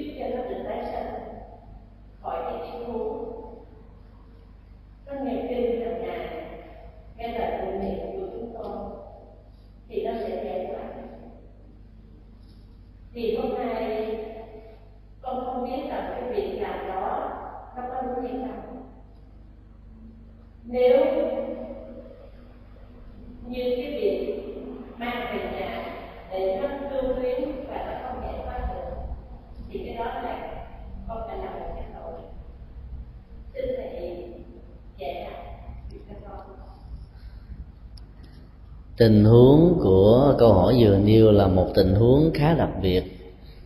Ở chỗ là cái tình cảm và tình thương của người đó, đối với loài thú không chỉ lúc mà nó đang còn sống, và quan niệm nó như là một thành viên của gia đình, mà sau khi nó qua đề đó, cái nghi thức, tụng niệm bái sám và tẩn liệm thiêu đốt nó được tổ chức một cách tương tự đối với một con người chất nghĩa, cử và hành động đó đã nói lên được tấm lòng ờ, của người phật tử đối với mạng sống của các loài động vật khác. Con chó là một con vật khá gần gũi với con người và nó có lẽ là con vật đưa con người đưa vào trong nhà nuôi nấng đầu tiên trong các loài gia súc. Vì tính cách trung thành và cái sự ờ, tận tụy, bảo hộ người chủ của nó. Cái nhạy cảm giác quan của con chó rất mạnh. Ở chỗ là khi một người thân đó, nuôi bằng tình thương đối với nó xa cách nó vài năm thời các gặp lại nhau nó có thể cảm nhận từ xa bằng cái sự đánh hơi của cái lỗ mũi và sự nhận dạng về mùi của người chủ của nó với tình thương đối với nó. Và dĩ nhiên, đối với những người không thương nó, không ghét nó, không thích nó, thì nó cũng có phản ứng cảm nhận ra một cách tương tự như vậy. Khi một con vật qua đời đó, thì chúng ta làm lễ nó giống như là, làm lễ một con người là điều rất cần. Là ở chỗ là nó sẽ cảm nhận được và sẽ tiếp nhận được sự hỗ trợ về tâm linh của chúng ta, cho sự ra đi của chúng lời khuyên của một vị thầy trong tình huống này rất rất đúng. Ở chỗ là không nên mang lọ cốt của nó về trong nhà. Là bởi vì cái tình thương quyến luyến của mình nhiều quá đó, sẽ làm chạm đến cái sự nhạy cảm giác quan của loài vật được bình thường và do đó nó cứ lẳng quẩn, liến quyến ở trong ngôi nhà của mình qua hình ảnh mình thờ hoặc là mình giữ cái tro cốt đó ở trong ở trong một nơi nào đó của gia đình. Cho nên điều đó có thể trở nên bất lợi cho nó. Và chúng ta nên quan niệm rằng là cái tình thương đó, nó cần phải được chuyển thể tùy theo loại hình của sự sống. Ở đây là con chó đã qua đời và kể cả nếu đó là tình thương đối với những người thân ruột thịt nhất của mình mình cũng phải hiểu rằng là người đó đã qua đời và cần phải ra đi để chuẩn bị một tiến trình tái sanh mới cho nên thương theo cái cách thương của nhà phật là làm thế nào để cho người đó con vật đó được ra đi chứ không phải là ở bên cạnh của mình hay là ở trong gia đình của mình. Chính vì thế mà chúng tôi đã nêu ra khi nãy là cái phong tục dân hóa về tan chế của nhà phật đó, là không giữ lại bất cứ một điều kiện vật lý nào cho người ra đi bám víu và dẫn đến sự trở ngại. Chẳng hạn như di cốt à, hình ảnh vân vân. Nhưng phong tục tập quán ở Việt Nam do ảnh hưởng của Trung Hoa, người ta thích để lại những cái này nên các chùa phải tùy phương tiện mà tiếp nhận mà thôi. Cho nên theo cơ sở tinh thần vừa nêu đó, thì cô nên trải xương cốt của con chó đó ở cây cỏ hay là bất cứ nơi nào, rồi sau đó trong những động tác mà mình thải thì chúng ta phải mong cho hương hồn của con chó được siêu sanh thoát quá và đời sau, nó tái sanh làm con người thoát khỏi cái kiếp gia cầm. Mà không có tình cảm quý liếng của mình có thể làm cho tình trạng kiếp gia cầm nó được kéo dài trong tương lai. Đó là điều bất hạnh cho nó nhiều hơn. Trên thương mà mang lại sự bất hạnh cho người và vật mình thương là điều không nên. Chính vì thế mình nên mạnh dạn cắt đứt cái tình thương đó mà chuyển thể cái tình thương đó bằng những hành động của công đức và phước báo. Đó là mong cho nó được siêu sanh, thoát hóa. Cái đó là một trong những cách thức giải quyết vấn đề tương đối là tốt. Và cái tình cảm cũng như cái trách nhiệm của người chủ trong trường hợp này là quá tốt rồi. Không có gì làm cho mình cảm thấy bức rất khó chịu được đối với người thân mình còn làm như thế đó, huống hồ là đối với những loài gia súc. Vấn đề ở chỗ là giúp cho người đi giúp cho vật ra đi đó được ra đi một cách nhẹ nhàng.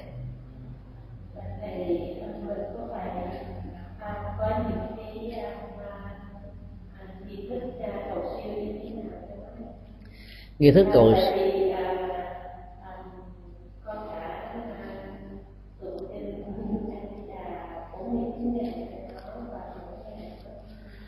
như vậy, theo những gì cô mô tả, đó là nghi thức cầu siêu 49 ngày đã được diễn ra thì chúng tôi tin chắc rằng là con chó đó có phước báo lớn lắm và nó cũng đã siêu sinh thoát quá rồi. Trên vấn đề còn lại là làm thế nào thì cô hãy nên tạo cho mình sự an tâm.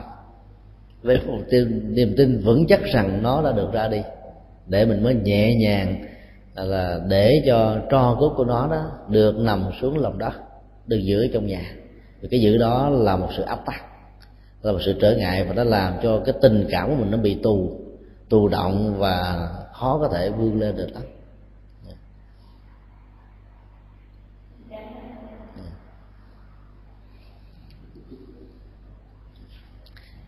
Dạ mời chú sơn.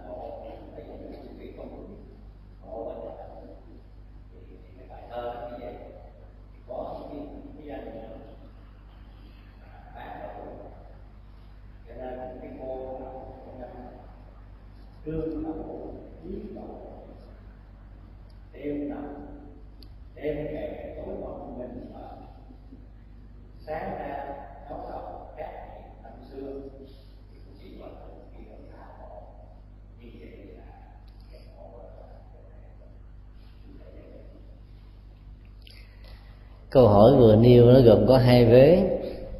Vế thứ hai liên hệ đến bản bản chất của khái niệm ngộ ở trong thiền tông. Vế thứ nhất liên hệ đến à, thái độ và sự tìm kiếm con đường pháp môn lý tưởng cho sự hành trì của bản thân. Khởi đi từ à, pháp môn niệm phật nhất tâm bất loạn, rồi dẫn đến sự thay đổi qua pháp môn thiền quán để đạt được cái trạng thái à, chánh niệm tỉnh thức. Nhưng sau khi được lý giải về ờ, trạng thái và giá trị của nó đó thì hành giả đã có thể rơi vào trạng thái hoang mang và không tin rằng mình có thể đạt được hoặc là nhất tâm bất loạn hoặc là ờ, đạt được sự khai ngộ ở trong những gì mà mình đã thực hành. Đối với thứ nhất đó, chúng ta nên lưu ý rằng một trong những sai lầm rất nghiêm trọng của người hành giả bắt đầu một con đường tu tập đó là mong cho mình được chứng đắc và giác ngộ. Khi chúng tôi nói điều này có lẽ quý vị sẽ ngạc nhiên nếu như mình không mong mình chứng đắc và giác ngộ làm sao mình tu hành tăng tiến được phải không ạ? Chính vì sự đổ dồn và đè nén cảm xúc đó, với một cái nỗ lực quá lớn với một cái bước đi quá dài cái làm cho sự căng thẳng đó nó xuất hiện như là một cưỡng lực ở trong tâm trạng của người hành giả.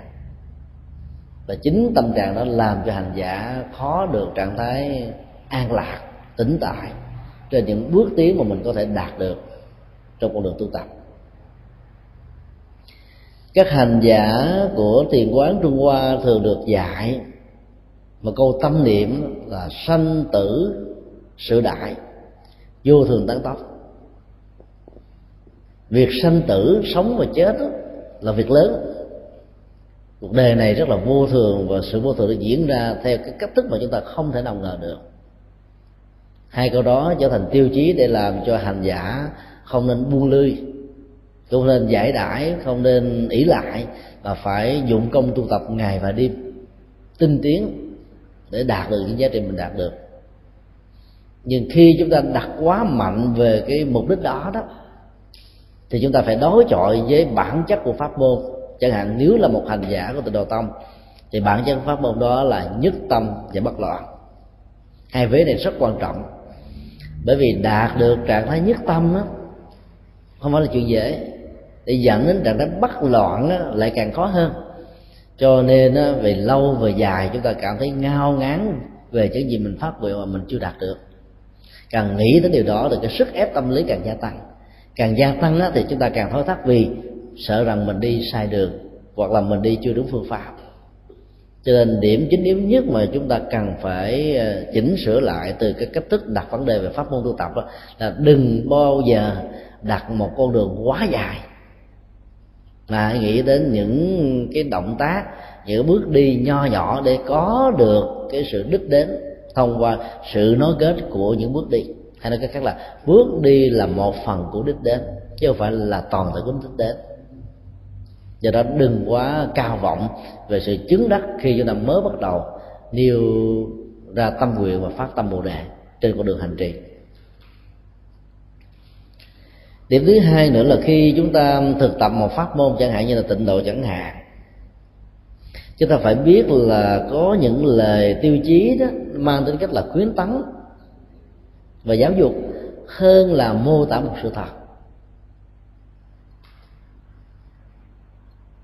Nhận định và phân định rạch ròi giữa một cái lời mang tính cách khuyến tấn và là một tuyên bố sự thật đó, sẽ giúp cho hành giả có được niềm tin và không lẫn lộn đánh đồng hai cái là một.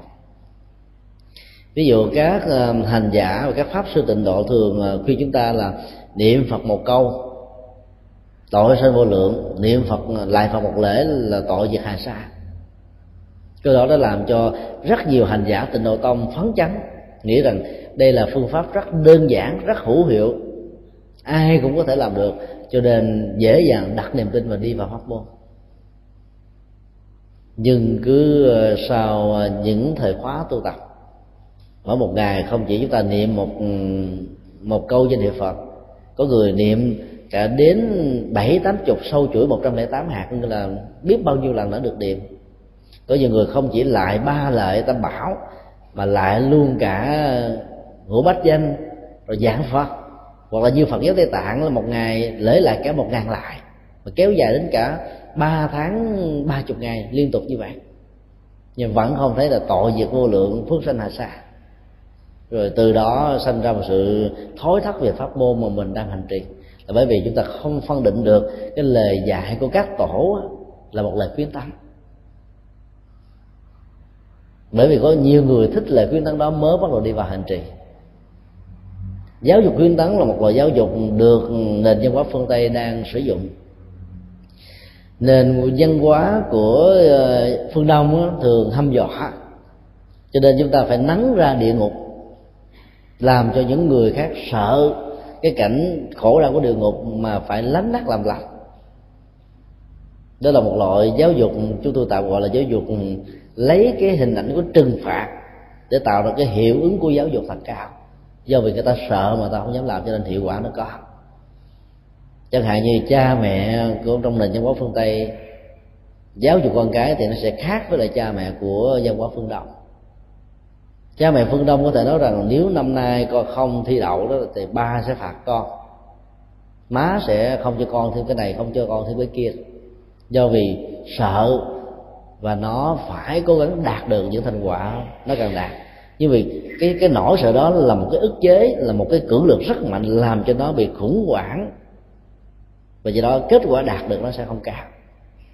Còn đối với nền giáo dục của phương tây thì họ dùng khuyến tấn, nếu kỳ này con thi đậu, ba và má sẽ thử cho con một chiếc xe, hoặc là ba và má sẽ cho con đi một chuyến du lịch theo ý muốn của con vì muốn đi chuyến du lịch, vì muốn được thưởng một chiếc xe, cho nên thái độ nó phấn chấn, thoải mái, nhẹ nhàng, thư thái hơn là trong tình trạng bị một cái áp lực rất là lớn. Cho nên kết quả đạt của nước nó cao hơn so với tình trạng bị ức chế. Chúng ta có thể áp dụng nó trong các lĩnh vực thi đấu, thể thao đi. Chẳng hạn một cầu thủ nổi tiếng là siêu sao bóng đá này khi suốt một quả phạt đền á, phần lớn những cầu thủ siêu sao sẽ suốt chặt mà bình thường là 10 quả là sẽ vô đúng đúng 10 quả. Ức chế tâm lý nó lớn quá. Nếu anh ta suốt một quả mà vô thì cũng không ai khen tặng, bởi vì siêu sao là suốt phải đậu, phải phải vào không thành thôi.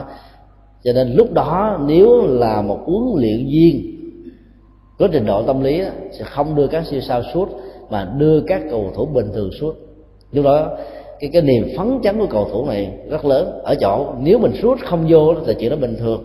Mình đâu phải siêu sao đâu. Mà mình sút vô thì cái hiệu lực ờ, đóng góp của nó sẽ cao hơn.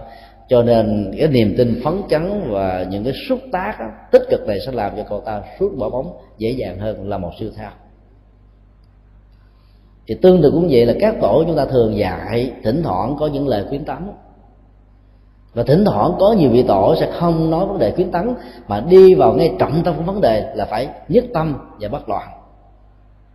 Nhất tâm được trải nghiệm bằng những bước đi của chánh niệm và tỉnh thức. Cái niềm an vui nó xuất hiện ngay từng động tác của sự hành trì trên điện phật, hay là sau khi chúng ta hoàn tất sự tu tập trên niệm phật và thể hiện nó bằng đời sống sinh hoạt hàng ngày thông qua những động tác đi, đứng, nằm và ngồi cho đó nó, nó phải được liên tục.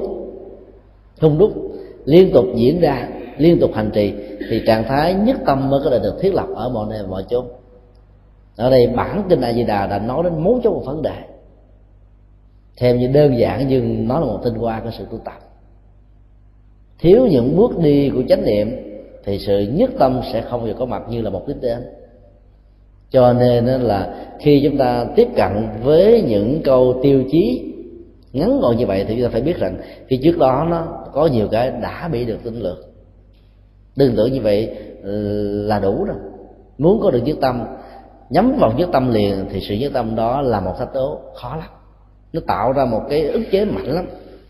Và khi chúng ta không đạt được thì niềm tin mình bị lung lai do vì bị lung lai cho nên lúc đó hành giả chỉ cần nghe một người bạn đạo của mình nói rằng là phương pháp thiền quán là phương pháp số một, phương pháp thiền quán rất hay, thì người đó sẽ rẽ vào một hướng khác để bắt đầu con đường đó từ ngay cái điểm xuất phát. Đó là sự thối thắt về pháp môn. Chúng ta phải hiểu là pháp môn niệm phật hay là pháp môn thiền thì bản chất pháp môn cũng chỉ là một công cụ thôi, một phương pháp để thiết lập trạng thái chánh niệm và nhất tâm thiền mà không có ờ, nhất tâm bất loạn thì thiền đó không đúng. Niệm phật mà không có chánh niệm tỉnh thức là niệm phật đó sẽ không thành. Trên bản chất của hai cái này là một còn cách thức thể hiện thì có khác nhau. Do đó không cần phải thay đổi phương pháp để tìm ra hiệu ứng của sự hành trì mà hãy sử dụng vận tâm như thế nào cho thật sự phù hợp để kết quả hành trì sẽ có mặt. Đó, đó là điểm thứ hai chúng ta cần lưu ý điểm thứ ba đó, chúng ta có thể liên tưởng đến một câu nói của các tổ trung hoa như một sự tham khảo rất có ý nghĩa. Khai trì bắt đại quyệt trì thành quyệt tự lai. Mục đích của việc đào ao là để có nước. Đào giếng là để có để có ờ, trăng ảnh hiện trên mặt giếng nước này. Điều đó, ai cũng muốn, nhà thơ nào cũng muốn. Nhưng sự muốn đó là một sự dư thừa tôi Phật xác định các tổ Phật giáo xác định, người hiểu nhân quả Phật giáo sẽ xác định điều đó. Chủ yếu và trọng tâm của vấn đề ở chỗ là làm thế nào để cái ao, cái giếng nó có nước. Thì chắc chắn là về đêm ánh trăng sẽ được ảnh hiện lung linh ở trên mặt nước của nó. Còn nước chưa có, mà cứ mơ, cứ tưởng, cứ mong, cứ cầu thì chắc chắn sẽ không bao giờ có được. Tương tự chúng ta áp dụng công thức này trên con đường tu tập. Đừng đặt ra cái tiêu chí là tôi phải đạt được nhất tâm bất loạn còn đối với hành giả thiền quán, tôi phải đạt được cái trạng thái là chánh niệm định thức. Hay là khai ngộ nhất thời, đốn ngộ ờ, tức khắc. Đừng đặt cái tiêu chí thật lớn đó, bởi vì cái đó là một cưỡng lực, nó gây một sức ép lớn lắm, làm cho người đó dễ dàng bị hỏa vọng lên trên đầu. Căng thẳng và thỉnh thoảng có thể dẫn đến tình trạng tẩu hỏa nhập ma. Theo cách thức, nghĩ rằng chỉ có mình ti, mình tu và chỉ có mình mình chứng còn tất cả thiên hạ trên cuộc đời này, không ai tu tập cả, không ai chứng tất cả. Từ một trạng thái của sự tích cực dấn thân trên con đường hành trì, dẫn đến một biến thái mới, đó là bản ngã được trương sinh. Dưới hình ảnh của một hình thức tu tập, rất nghiêm túc, rất đàng hoàng, rất đứng đắn. Cho đó là một cái điều rất sai lầm mà chúng ta cần phải lưu tâm. Cho nên cứ đi từng bước nhẹ nhàng phát tâm, và chúng ta biết là cái gì nó phải có nhân và có quả giữa nhân và quả, nó còn có một cái chuỗi của duyên. Và cái chuỗi điều kiện của duyên này nó sẽ tác động đến tính thời gian của vấn đề. Cho nên để một hạt giống trở thành quả của đó đó, thì thời gian đó không thể loại trừ. Do đó không cần phải mong cầu một cái quá cao và siêu, mà cứ đi từng bước, đi một cách thông dong, tự tại, đúng phương pháp thì kết quả, nó sẽ đến với chúng ta. Khi mà các bước đi này đã thực hiện hết nó kết lại với nhau đúng, thì đích đến của con đường sẽ được diễn ra. Đó là cái điều thứ ba. Điểm thứ tư, chúng ta cần phải lưu tâm một câu nói rất có ý nghĩa. Đừng bao giờ cho rằng sự chứng đắc và kết quả của sự giác ngộ là đích, là là là cái được tạo ra của con đường đi. Chúng ta có thể nói là có nhiều con đường đi đến chùa pháp quan nhưng sẽ là một sai lầm khi chúng ta cho rằng chùa pháp quan là kết quả của con đường. Vì con đường dẫn tới chúng ta đi ngoài, chiều dài nó năm ngàn cây số thì nó sẽ dẫn chúng ta đến năm ngàn cây số. Ở trên con đường đó có chùa pháp quan có những cái không phải chùa pháp quan có những cái có thể đối lập ngược lại với chùa pháp quan và tất cả những này không phải là kết quả của con đường mà nó chỉ là yếu tố trên con đường thôi. Cho nên chúng ta đừng quan niệm cái sự chứng đắc đó, nó là một kết quả tất yếu của con đường hành trì.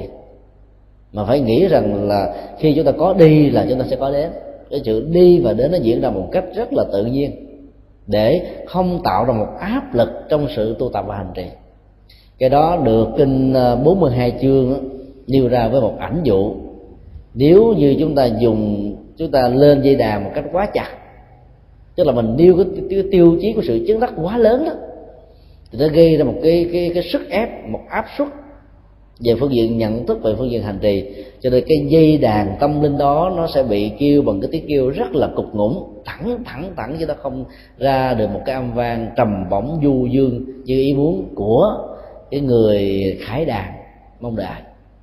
Và ngược lại nếu chúng ta quá lè phè nay tu rồi mai nghỉ, rồi khi nào khỏe làm tiếp, rồi ờ, cứ gián đoạn liên tục nhiều lần, chắc chắn rằng cái sợi dây tâm linh đó sẽ không thể nào có một tiếng kêu như cái ngăn quan mà chúng ta muốn đến. Cho nên phải loại trừ và tránh xa vượt lên trên hai thái độ tu tập một cái là quá căng thẳng. Với mục đích mình sẽ đạt được trong ngày nay, trong ngày mai, hay là trong năm sau cho năm tới và với một cái là mình không hề nêu ra một cái tiêu chí gì cả, cứ lè phè, cứ lè phè thôi. Thì vượt qua được hai trạng thái tâm lý này thì chúng ta sẽ có một con đường đi thích hợp. Cái đó được gọi trong kinh điển nhà Phật là con đường trung đạo. Đối với vế thứ hai của câu hỏi đó là làm thế nào để xác định được nội dung của sự ngộ và ngộ nó là cái gì? Dĩ nhiên khái niệm ngộ đó là một khái niệm sáng tạo của nền thiền học trung hoa. Nó là một thuật ngữ phật học mới. Bừng tỉnh. Do đó ngộ là chỉ là một sự hồi đầu chứ chưa hẳn là sự chứng đắc. Có nhiều người khi ngộ ra một cái gì đó đó bắt đầu là họ xác quyết được con đường uh, nhận thức nhân quả về vấn đề. Và kể từ đó về sau, họ sẽ đi trên con đường đó một cách bền bỉ, không thối lui. Có những trường hợp ngộ đó, chẳng hạn như trường hợp ngộ của đức phật, thì đó là là cả một quá trình của sự chuyển hóa những năng lực tiêu cực của lòng tham, lòng sân, lòng si, những năng lực ờ, ảnh hưởng và thuộc dây mơ rễ máu đối với nó. Thành những năng lực hoàn toàn có lợi ích cho cộng đồng và xã hội. Cái đó là sự khai ngộ. Trong tình huống này thì chúng ta thấy là sự giác ngộ đó nó chính là một sự thay thế và đã, đã được chuyển thể trọn vẹn. Cho đó còn được gọi là sự chứng đắc. Còn ngộ trong tình huống của các thiền sư và phần lớn của các hành giả tu thiền đó, thì cái ngộ đó chỉ là một sự quay về để xác định pháp môn mà đi đến nơi đến chốn mà thôi. Chứ nó không thể được đẳng thức hóa một cách ngang hàng với sự khai ngộ và chứng đắc của Như Lai Thế Tôn dưới cầu Bồ Đề. Chúng ta có quyền dựa vào cơ sở Phật học để xác tính điều đó. Thứ nhất, Đức Phật đã nói trong mỗi một cái kiếp hay là trong một cái phạm vi của một hệ thế dương, chỉ có một Đức Phật ra đời chứ không có Đức Phật thứ hai cho nên tất cả mọi sự ngộ của các hành giả, dù là hành giả của thiền hay là giả của tông phái nào, cũng chỉ là một sự bắt đầu.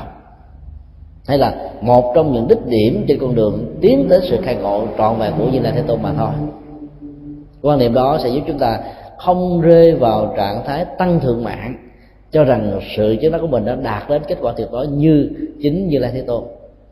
Do đó, những câu nói kiến tánh thành phật hay là khai ngộ thành phật của người trung hoa chỉ là những câu nói mang tính cách là khuyến tánh giáo dục hơn là phản ánh một sự thật về sự chiến đắc nếu kiến tánh thành phật là một sự thật đó, có lẽ là trong lịch sử ở cõi ta bà này kể từ khi như lai thế tôn thành đạo cho đến ngày nay mấy ngàn năm, chúng ta không chỉ có một đức phật mà chúng ta có là vô số đức phật rồi. Bởi vì thiên sử trung hoa cho thấy là tình trạng khai ngộ đó đó, đối với các hành giả tu thiền là vô số, nhiều lắm chúng ta mới ghi nhận được khoảng chừng vài chục ngàn tình huống thôi, thông qua các cái câu chuyện về ngữ lục của các tổ nhưng bên cạnh những những sự kiện tu tập tương tự đó, không được ghi lại trong lịch sử dân học của thiền thì sao?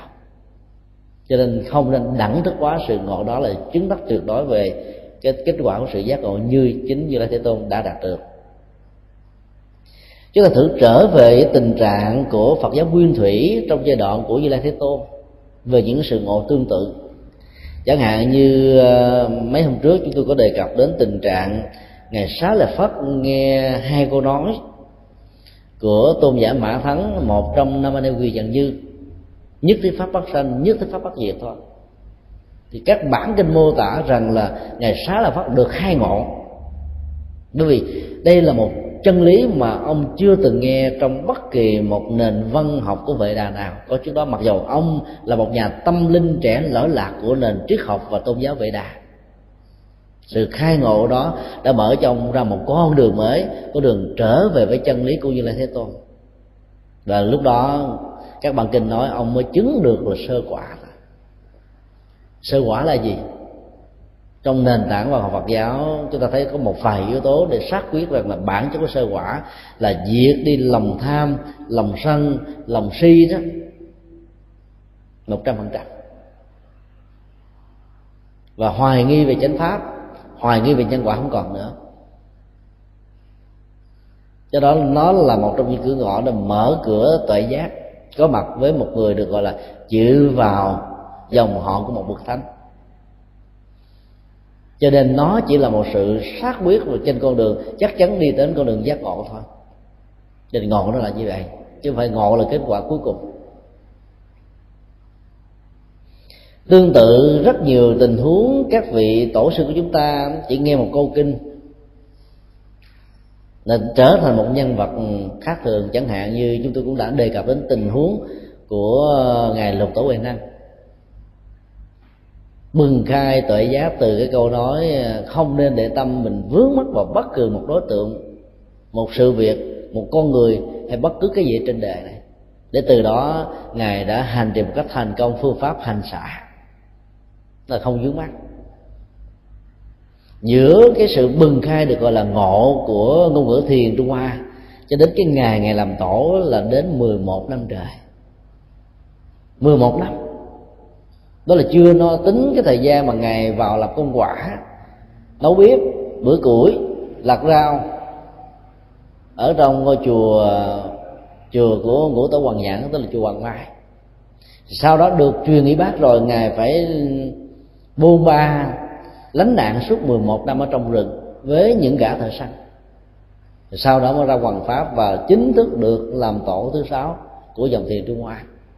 Cho nên cái khái niệm ngộ đó chỉ là một sự quay đầu quay đầu một cách rất là chính xác, quay đầu một cách rất là bất động trên niềm tin của sự hành trì dẫn đến kết quả được gọi là giác ngộ và giải thoát. Trên bản chất của cái ngộ nó đâm ra là như vậy. Hoặc là chúng ta cũng còn nghe đến rất nhiều vị tổ trong thời của đức phật.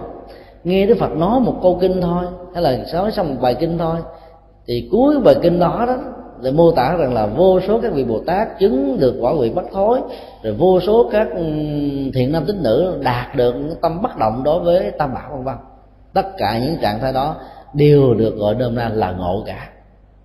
Rồi giữa cái ngộ đó với cái kết quả cuối cùng sẽ còn là một con đường đi rất là dài.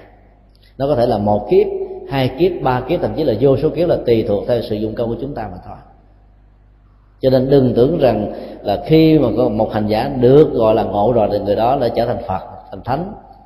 Không có. Có thể chỉ là một sự quay đầu thôi. Cái mức độ quay đầu đó như thế nào nó tùy thuộc vào sự tu tập của từng người nữa. Khi chúng ta xác định được sự khác biệt giữa ngộ và cái được gọi là lậu tận thông đó, thì chúng ta sẽ không bị rơi vào trạng thái tăng thượng mạng.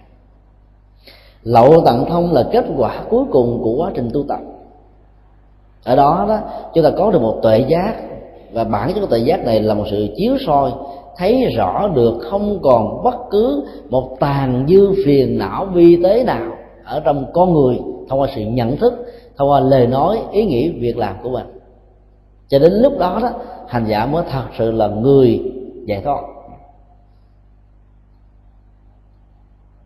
Trong tình huống đó thì các hành giả sẽ phải thốt lên những câu hoặc có thể là bằng cái cái là suy nghĩ, sanh đã tặng phạm hành đã thành, việc nên làm đã làm, không còn trở lại trạng thái sanh tử này nữa. Đây là bốn câu tiêu chí mà đức phật như lai thế tôn đã sử dụng và vô số các vị a la hán các vị bồ tát đã sử dụng trong lịch sử thời đại của đức phật. Dựa trên nền tảng của lậu tạng thông. Xác quyết rất rõ rằng là sanh đã tặng, tức là con đường tái sanh nó đã kết thúc tại đây. Phạm hạnh đã thành, tức là những hạnh tốt nhất đạo đức nhất, tâm linh nhất, giác ngộ nhất, giải thoát nhất đã được thành tựu. Gánh nặng là đặt xuống đó là gánh nặng của khổ đau, gánh nặng của sự lẫn quẩn trong luân hồi, gánh nặng của những cái bất như ý đã đã đặt xuống một cách trọn vẹn, không còn trở lại trạng thái này nữa. Có nghĩa là kể từ đó về sau đó, mọi hành tung đi đứng nằm ngồi của vị hành giả trở thành thông dong tự tại nhẹ nhàng thảnh thơi vượt ra khỏi quy luật của càng khôn, vượt ra khỏi quy luật của sanh tử. Mình muốn kéo dài thêm mạng sống của mình năm mười năm nữa là tùy theo quyền lực mình vẫn đạt được. Hoặc là mình muốn kết thúc để tái sanh ở một cảnh giới khác, tiếp tục con đường hạnh nguyện độ tha là chuyện của sự phát nguyện cái trạng thái đó là một trạng thái rất nhẹ nhàng và nó hoàn toàn nằm dưới sự kiểm chế của tâm. Thì lúc đó con người đó mới được gọi là ngon một cách trọn vẹn rồi khái niệm ngộ trong thiền tông đó chỉ là một cái sự bừng tỉnh về một cái gì đó. Cái câu chuyện mà vị pháp hội chúng ta đưa ra nói rằng, tức là vị hòa thượng ngộ về nội dung của mấy câu thơ, tức là bừng tỉnh một cái gì đó thôi. Cái trạng thái bừng tỉnh này chúng ta có thể thấy rất là nhiều ở trong văn học, trong nghệ thuật, trong các bằng phát minh và sáng kiến. Chứ đó không phải là sự giác ngộ của chính đắc chẳng hạn như nhà bác học nêu tên, sau nhiều năm tháng nghiên cứu, đặc biệt là trái táo, tại sao nó rớt mà nó không chịu rớt ra ngoài không gian? Nó là rớt trên mặt đất từ việc tính toán tới và lui nhiều năm tháng cuối cùng ông đã ngộ ra một điều. Đó là quy luật lực hút của trái đất. Vì cái dục, cái cái độ xây của nó quá lớn, cho nên cái trái táo này không thể bị hắt ra bên ngoài mà bị bị tuột xuống bên trong tiếp xúc với cái cái mặt phẳng đã tạo ra cái dòng dòng xoay đó mà thôi. Cho đó là một sự ngộ nhưng mà không phải là sự giải thoát. Tức là bừng sáng ra một vấn đề nào đó. Giống như chúng ta đang đang nằm ngủ, chúng ta mở mắt ra, thì trong chữ hán được gọi là giác ngộ. Giác là mở mắt ra thôi. Còn ngộ là mình đang tỉnh từ một trạng thái mê gọi là ngộ. Hay là mình sáng ra một vấn đề gì đó từ những cái gì mình đầu tư từ những cái hoài nghi, từ những cái thắc mắc, từ những cái gì mình chưa hiểu mà bây giờ mình bừng khai, thì cái được gọi là ngộ cho nên nó chưa phải là bản chất của sự giải thoát, mà nó chỉ là một phần tạo nên nội dung của sự giải thoát mà thôi.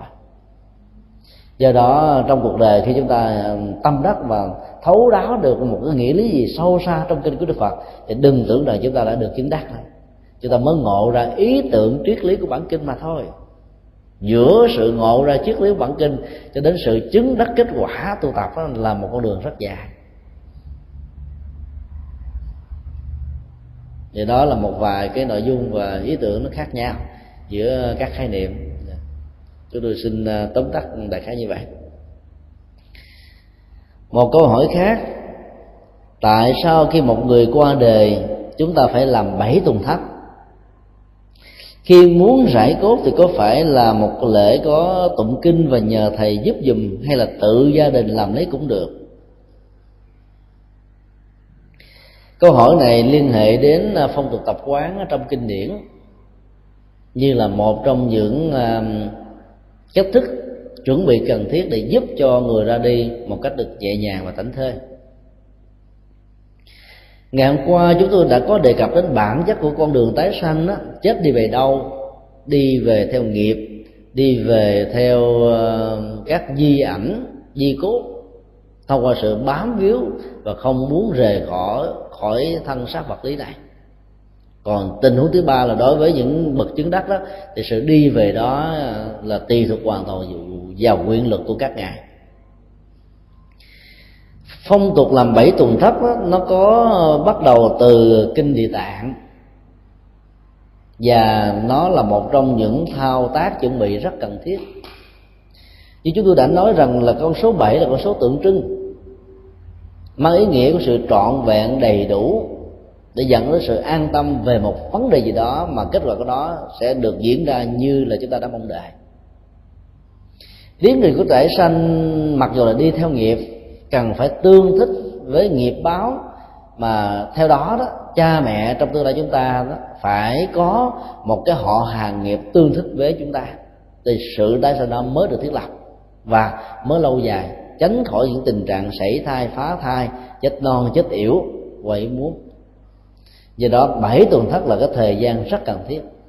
Bởi vì chúng ta sẽ biết rằng là nếu như là hư linh ra đi, không tìm được một cơ hội tái sanh trong một gia đình có nghiệp cảm tương thích đó, thì hương linh đó phải chết đi chết lại nhiều lần.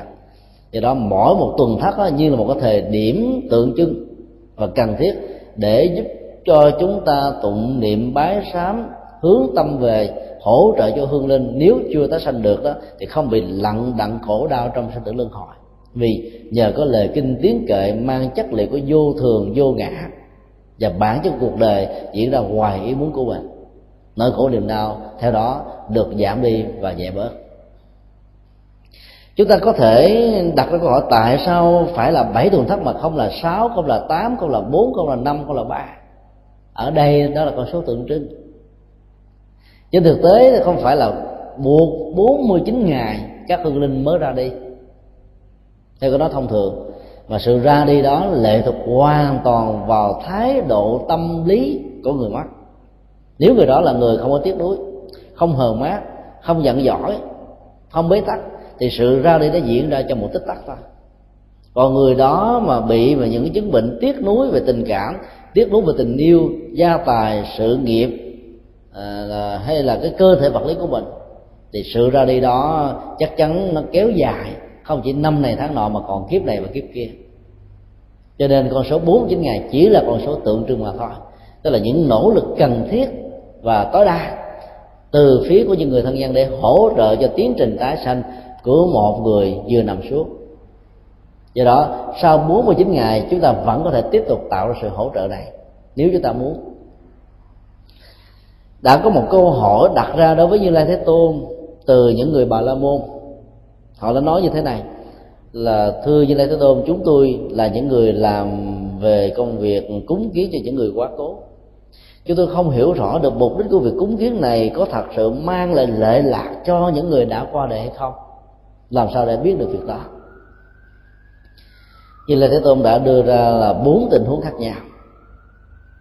Tình huống thứ nhất, nếu người đó do tạo rất nhiều những nghiệp ác bất thiện và khuynh hướng của họ là quá nghiêng nhiều về à, các khoái lạc tính dục, đánh mất đi lương riêng về bản thân của mình, tạo ra tội lỗi trong cuộc đời thì người đó sẽ phải tái sanh làm các loài gia súc hay là các loài động vật. Thì trong tình huống tái sanh làm gia súc hay là động vật đó, thì tại đó đó, cái người được tái sanh này sẽ có cha mẹ mới là thú hay là động vật. Rồi tùy theo bản chất nghiệp lực mà loại hình chủng loại của thú động vật sẽ được xác lập. Chẳng hạn, tái sanh làm con chó hay là tái sanh làm con mèo mà chó và mèo ở trong bối cảnh của văn hóa phương tây thì được cưng chiều thương chăm sóc hơn là trong bối cảnh của nền văn hóa ở phương đông.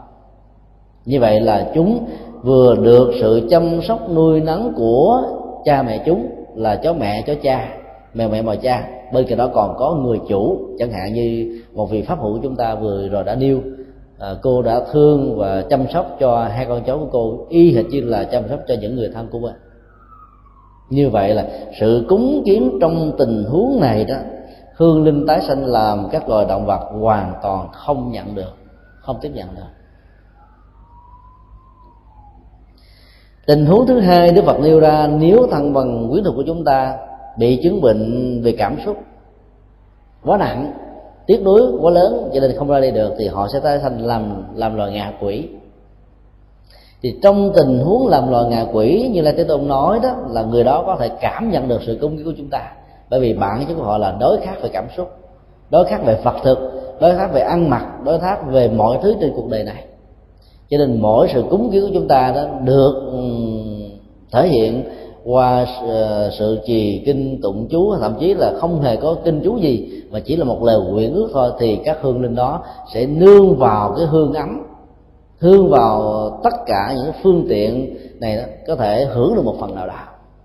Chỉ có trong tình huống đó là tình huống duy nhất. Còn các tình huống còn lại chẳng hạn như tái sanh làm uh, chư thiên thì dĩ nhiên là có mẹ và cha là chư thiên sẽ nuôi nấng mình. Hoặc là tái sinh làm người thì mình đã có cha mẹ mới cho mình ăn mình mặc mình bú mớm trong 9 tháng 10 ngày và 3 năm nhũ bò do đó, mọi sự cúng kiến về phương diện vật lý này, người chết hoàn toàn không nhận được gì cả. Sau đó đức phật mới nói một điều rất quan trọng. Đó là cái vấn đề mang tính cách đạo đức giữa người mất và kẻ sống. Và thứ hai là vấn đề mang tính cách đạo đức xã hội cho cộng đồng. Dù trong tình huống sự cúng kiến làm cho những người thân nó đã được siêu sanh thoát quá và họ không hề cảm nhận được bất kỳ những gì mà mình đã tạo ra bằng tất cả tấm lòng thì trong tình huống đó đó, đức phật nói, chẳng hạn như hương linh đó do vì nghiệp quá nặng tái sanh làm loài gia súc.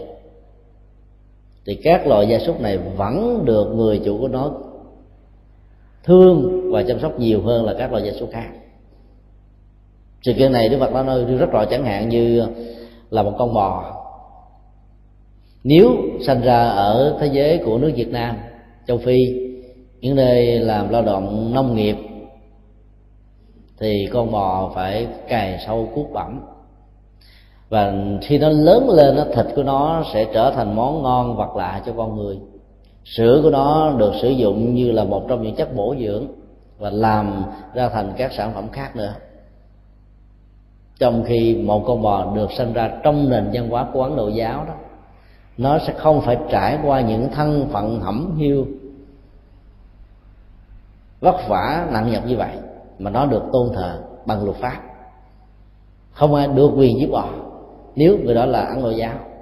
Người ta cho bò ăn không chỉ bằng cỏ, mà ta cho bò ăn bánh mì, cho ăn cơm, cho ăn y hệt như con người, và bò vẫn sống một cách khỏe mạnh. Bò được quyền đi lang thang trên đường phố, nằm ngổn ngang ở các ngã tư là có thể thả chất phóng xạ ra một cách tự tại thông dong ở mọi nơi mà không ai được quyền đánh đập nó. Chỉ là một con bò, nhưng thân phận của nó hoàn toàn khác ở trong nền văn hóa của ấn độ giáo và trong các nền văn hóa còn lại. Cái gì đã tạo ra sự khác biệt đó? Đức phật nói là nghiệp quả, nghiệp báo.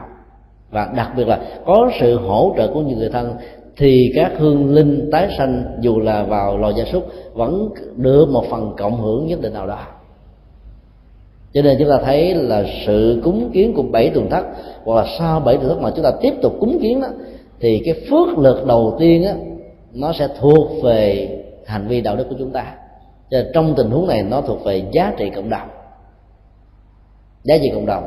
Trên nền tảng của tình thương yêu, những người đã quá cố, những người đã nằm xuống. Do đó chúng ta có thể nói là các tuần thất nên diễn ra một cách đồng, một cách ừ, tốt. Và khi chúng ta cúng các tuần thất đó nếu các phật tử cúng tại nhà thì đừng cần phải bài biện cơm nước gì cho mất công cái đó là phong tục tập quán của người trung hoa chứ không phải của đạo phật. Đạo phật cúng chuỗi là tụng kinh, rồi làm phước, tạo đức, gây những phước lành, rồi hồi hướng công đức cho người ra đi. Còn thân bà quyến thuộc của chúng ta sẽ không hưởng chi từ những vật, món ngon vật lạ này. Cho nên nhà phật thường dạy chúng ta là đừng nên cúng mặn. Là vậy, bởi vì họ đâu ăn được đâu mà cúng chỉ là một cái cách thức để giúp cho thần thức của hương linh nó hiểu được vấn đề vô ngã rằng đừng đẳng thức quá thân thể này là của tôi. Dòng cảm xúc này là của tôi. Ý niệm quá này của tôi, nhận thức phân biệt này của tôi, để từ đó từ bỏ cái cái cái tôi đã bị tan biến thành đất nước gió và lửa. Cái chính yếu là trong sự nỗ lực đó cái thứ hai, để thấy rõ được điều đó, thì trong các bài kinh được sử dụng trong các khóa lễ cầu siêu đó. Còn nhấn mạnh ở góc độ vô thường, tức là những cái mà có của quá khứ, có thể là không còn của hiện tại, những cái hiện tại sẽ không còn là của tương lai. Cái gì trước và sau trong một tích tắc đó có thể làm tan biến mọi thứ trong cuộc đời này, khác biệt. Cho nên ý thức được điều đó gì chúng ta không nên tiếc nuối về thân mạng của mình đã nằm xuống hay đã bị bị mất thông qua một cái chết vì đó, các bài kinh đều nhấn mạnh đến bản chất nhận thức về góc độ vô thường vô ngã trong cuộc đời, và đặc biệt là đối với bản thân của chúng ta. Cúng cái đó là chính yếu.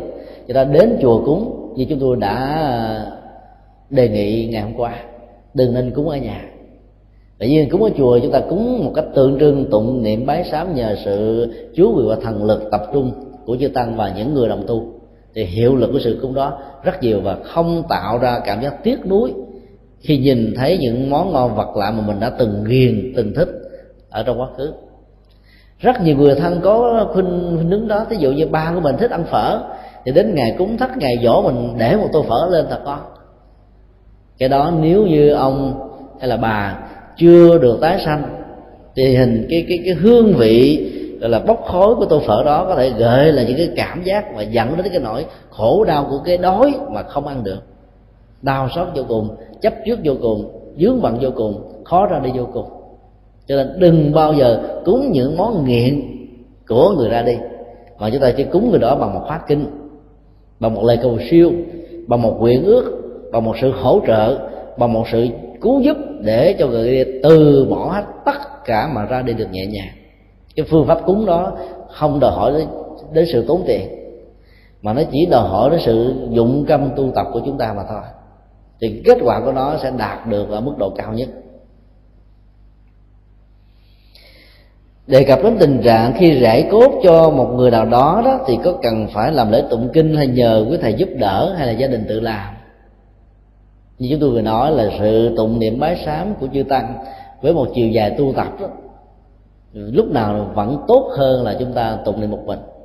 Nếu trong hoàn cảnh và tình huống không thể nào mời thầy và cô và ban hộ niệm đến hỗ trợ đó, thì chúng ta có thể tự làm việc đó giá trị và hiệu ứng của những cái thời kinh này nằm ở mức độ tập trung để thiết lập được một giao thoa tâm linh về tần số tâm thức giữa chúng ta và những người quá cố, hay là giữa chúng ta với những con vật thôi.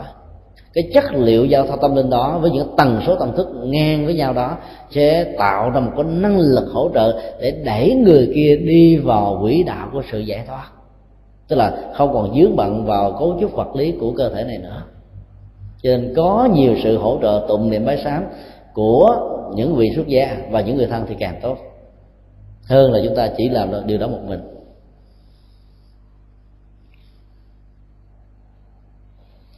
Một câu hỏi khác. Nếu ngồi thiền mà còn có mà phải dùng đến câu thời đầu thì có phải là còn cầu, tức là còn sở đắc hay không? Nếu ngồi thiền chỉ theo dõi hơi thở cho tâm định và vô cầu thì điều đó có tốt hơn hay không?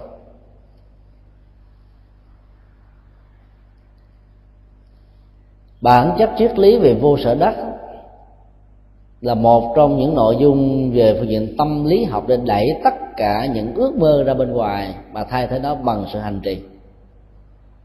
Như chúng tôi đã vừa phân tích khi nãy đó trong nội dung của bất kỳ một sự nguyện cầu nào chúng ta vẫn mang theo đó một cái ức chế, một cưỡng lực. Thì cái đó có thể tạo ra một sự căng thẳng trong não trạng của chúng ta. Sở cầu trong tình huống đó đó có thể trở thành một sự trở ngại. Cầu nhiều, trở ngại nhiều. Mong mỏi quá lớn thì có thể tạo ra sự thối thắt ở mức độ tương đẳng và tương đồng với nhau cho nên triết học ừ, tu tập của nhà Phật dạy chúng ta là đừng nên có sở cầu nhiều quá. Điều đó không có nghĩa là là chúng ta trở thành quan ngơ, không còn bất cứ một cái niềm gì trước nỗi khổ niềm đau của cuộc đời, không bao giờ có một hy vọng gì trước việc làm lành, lánh dữ hay là không có một hy vọng gì về nhà, cửa sự nghiệp, hạnh phúc của gia đình và bản thân. Ở đây muốn nói là một điều là cứ tu tập, cứ hành trì thì kết quả nó sẽ đến thôi còn vọng cầu, mong cầu đó, nó chỉ tạo ra sự căng thẳng. Và đến lúc nó làm cho mình chán nản vì những sự mong cầu đó đến lúc mình chưa đạt được. Do vậy cái tính yếu tố thời gian rất cần thiết để cho một cái nhân trở thành quả trong tương lai. Do đó, khi chúng ta sử dụng một câu thoại đầu hay một câu án đó, cái đó không phải là sở cầu, mà cái đó là một phương tiện. Cũng giống như là sâu chuỗi được xem như là một cái phương tiện để giúp cho các hành giả tịnh độ tông đạt được trạng thái nhất tâm và bất loạn. Thì câu thợ đầu là một trong những đối tượng thiền quán để thông qua đó hành giả có thể đạt được trạng thái chánh niệm và tỉnh thức.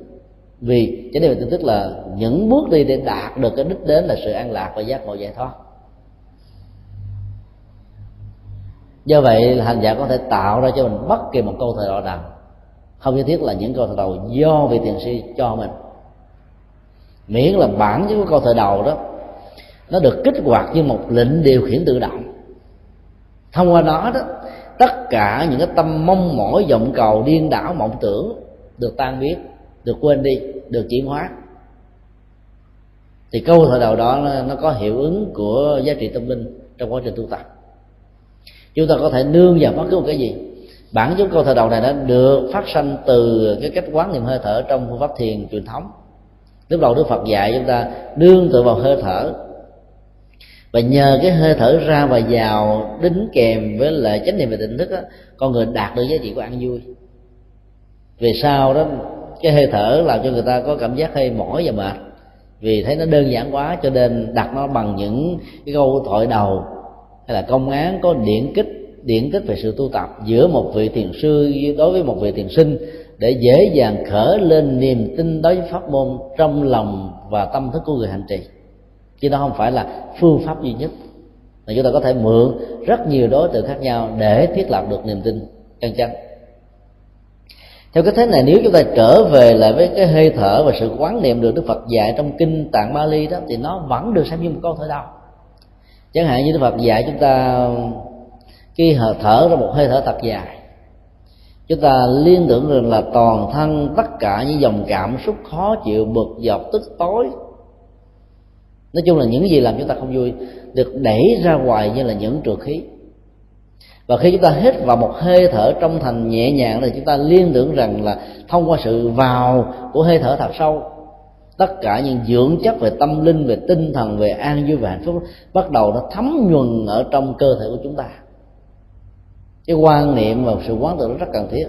Phải nghĩ rằng nó thấm nhuần trên cơ thể của mình. Và lúc đó chúng ta phải liên tưởng sự thấm nhuần đó. Nó thấm vào từng ờ, lỗ chân lông. Rồi xuyên qua các cái lớp da, đi vào các cái tế bào, các mao mạch, rồi thịt, xương, cốt, máu, mỡ và dòng cảm xúc thần kinh trung ương, rồi các thần kinh giác quan và toàn thể những gì liên hệ đến sự nhận thức của con người chúng ta phải liên tưởng như vậy thì cái sự hạnh phúc đó mới tràn ngập khắp cơ thể của mình và làm cho mình có cảm giác lăn lăn nhẹ nhàng. Và từ cái cảm giác đó, mình có được trạng thái hỷ lạc trong sự tu tập. Cho nên hành giả sẽ không còn đam mê về những cái không cần thiết trong cuộc sống. Đó là một nghệ thuật quán tưởng thôi. Mà quán tưởng tập có nhiều chừng nào thì chúng ta có được kết quả tu tập nhiều chừng đó dĩ nhiên, nó là một công cụ chứ không phải là kết quả cuối cùng tương tự như vậy chúng ta có thể vận dụng phương pháp quán tưởng để có thể chuyển hóa được một số chứng bệnh. Dưới sự hỗ trợ của ờ, cái khoa trị liệu à, thông qua đông y hay là tây y.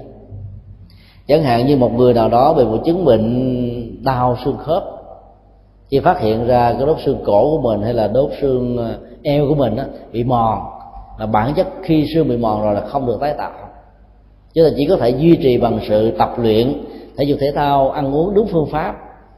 Để chúng ta khống chế được tiến trình lão hóa của nó diễn ra một cách chậm hơn.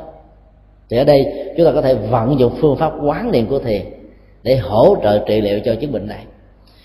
Chẳng hạn như là cái đốt xương cổ chúng ta đốt C1, C2 hay là C5, 6, 7 gì đó bị à, bào mòn. Và cái lớp đĩa điểm ở trong đó nó lò ra và nó chấn động đến thần kinh xương của chúng ta.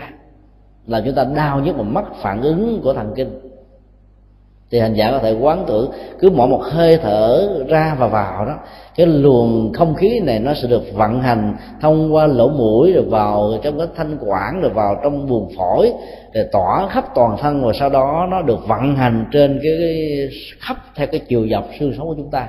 Và đặc biệt là nó đi qua đi lại cái vùng mà chúng ta bị đau.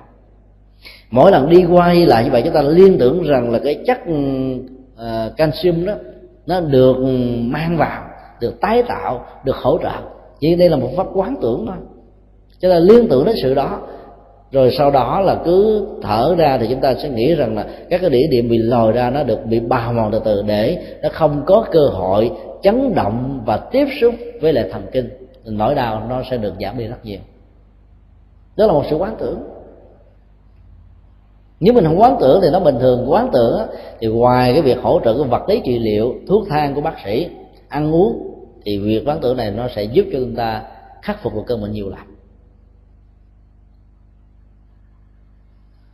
Như vậy đó, mặc dầu câu thổi đầu không phải là một sở đắc, nó có thể trở thành một trong những phương tiện để giúp chúng ta đạt được một phần nào đó của sở đắc. Mặc dù nó không phải là một sở cầu, nhưng phương pháp thực hiện này có thể đạt được những cái mà chúng ta có thể mong mỏi kể từ khi chúng ta đặt niềm tin đối với một pháp môn.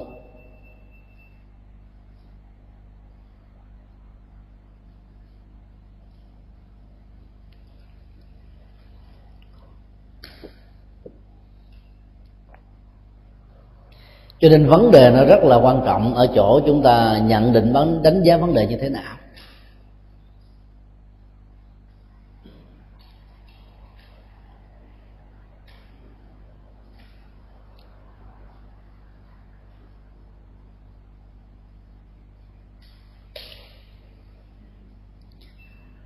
Luôn tiện đây chúng tôi um, xin đề nghị thêm một cái phương pháp quán tưởng đối với các hành giả của tịnh độ tông mà chúng tôi đã có hướng dẫn một vài bệnh nhân đạt được sự thành công. Một gia đình phật tử nọ có một người mẹ vừa bị tai biến mạch máu não, dẫn đến tình trạng là liệt ngửa thân trên cái giường. Bà là một hình giả từ độ tông mà thường xuyên có mặt tại chùa hoàng pháp để niệm phật vào những khóa tu cứ hai tháng một lần, mỗi lần là bảy ngày khi chứng bệnh, bán thân bắt đầu diễn ra thì nỗi khổ niềm đau ở bà nó nó dâng lên tột độ vì cái cơ hội có mặt ở tại ngôi chùa. Tiếp xúc với những người đồng tu thực hiện pháp môn vừa lễ phật tụng kinh bái sám hành hành trì, không còn nữa. Cái nỗi niềm khao khát được hành trì điều đó đã làm cho bà khó chịu hơn, khổ đau nhiều hơn. Chúng tôi được mời đến để đi thăm viếng bà. Từ lúc đó chúng tôi đã nắm bắt được những cái quy vọng chân thành của bà và đã hướng dẫn bà một cái phương pháp thực tập rất đơn giản. Đó là thay vì mỗi một lần bà có mặt ở trên điện phật của chùa hoàng pháp đó, bà dùng đôi bàn tay của bà với tất cả lòng chí thành và chí kính dâng lên những quả trái cây để cúng cho phật hay là dâng lên những đóa hoa. Thì bây giờ chỉ cần bà tập luyện như thế này mỗi một động tác co tay ra thôi duỗi tay ra và co tay vào. Bà cũng liên tưởng rằng cái động tác này, bàn tay này đang dăng và là mười quả trái cây lên bàn phật và khi rút bàn tay lại thì bà phải quán tưởng rằng bà đang đảnh lễ đức phật.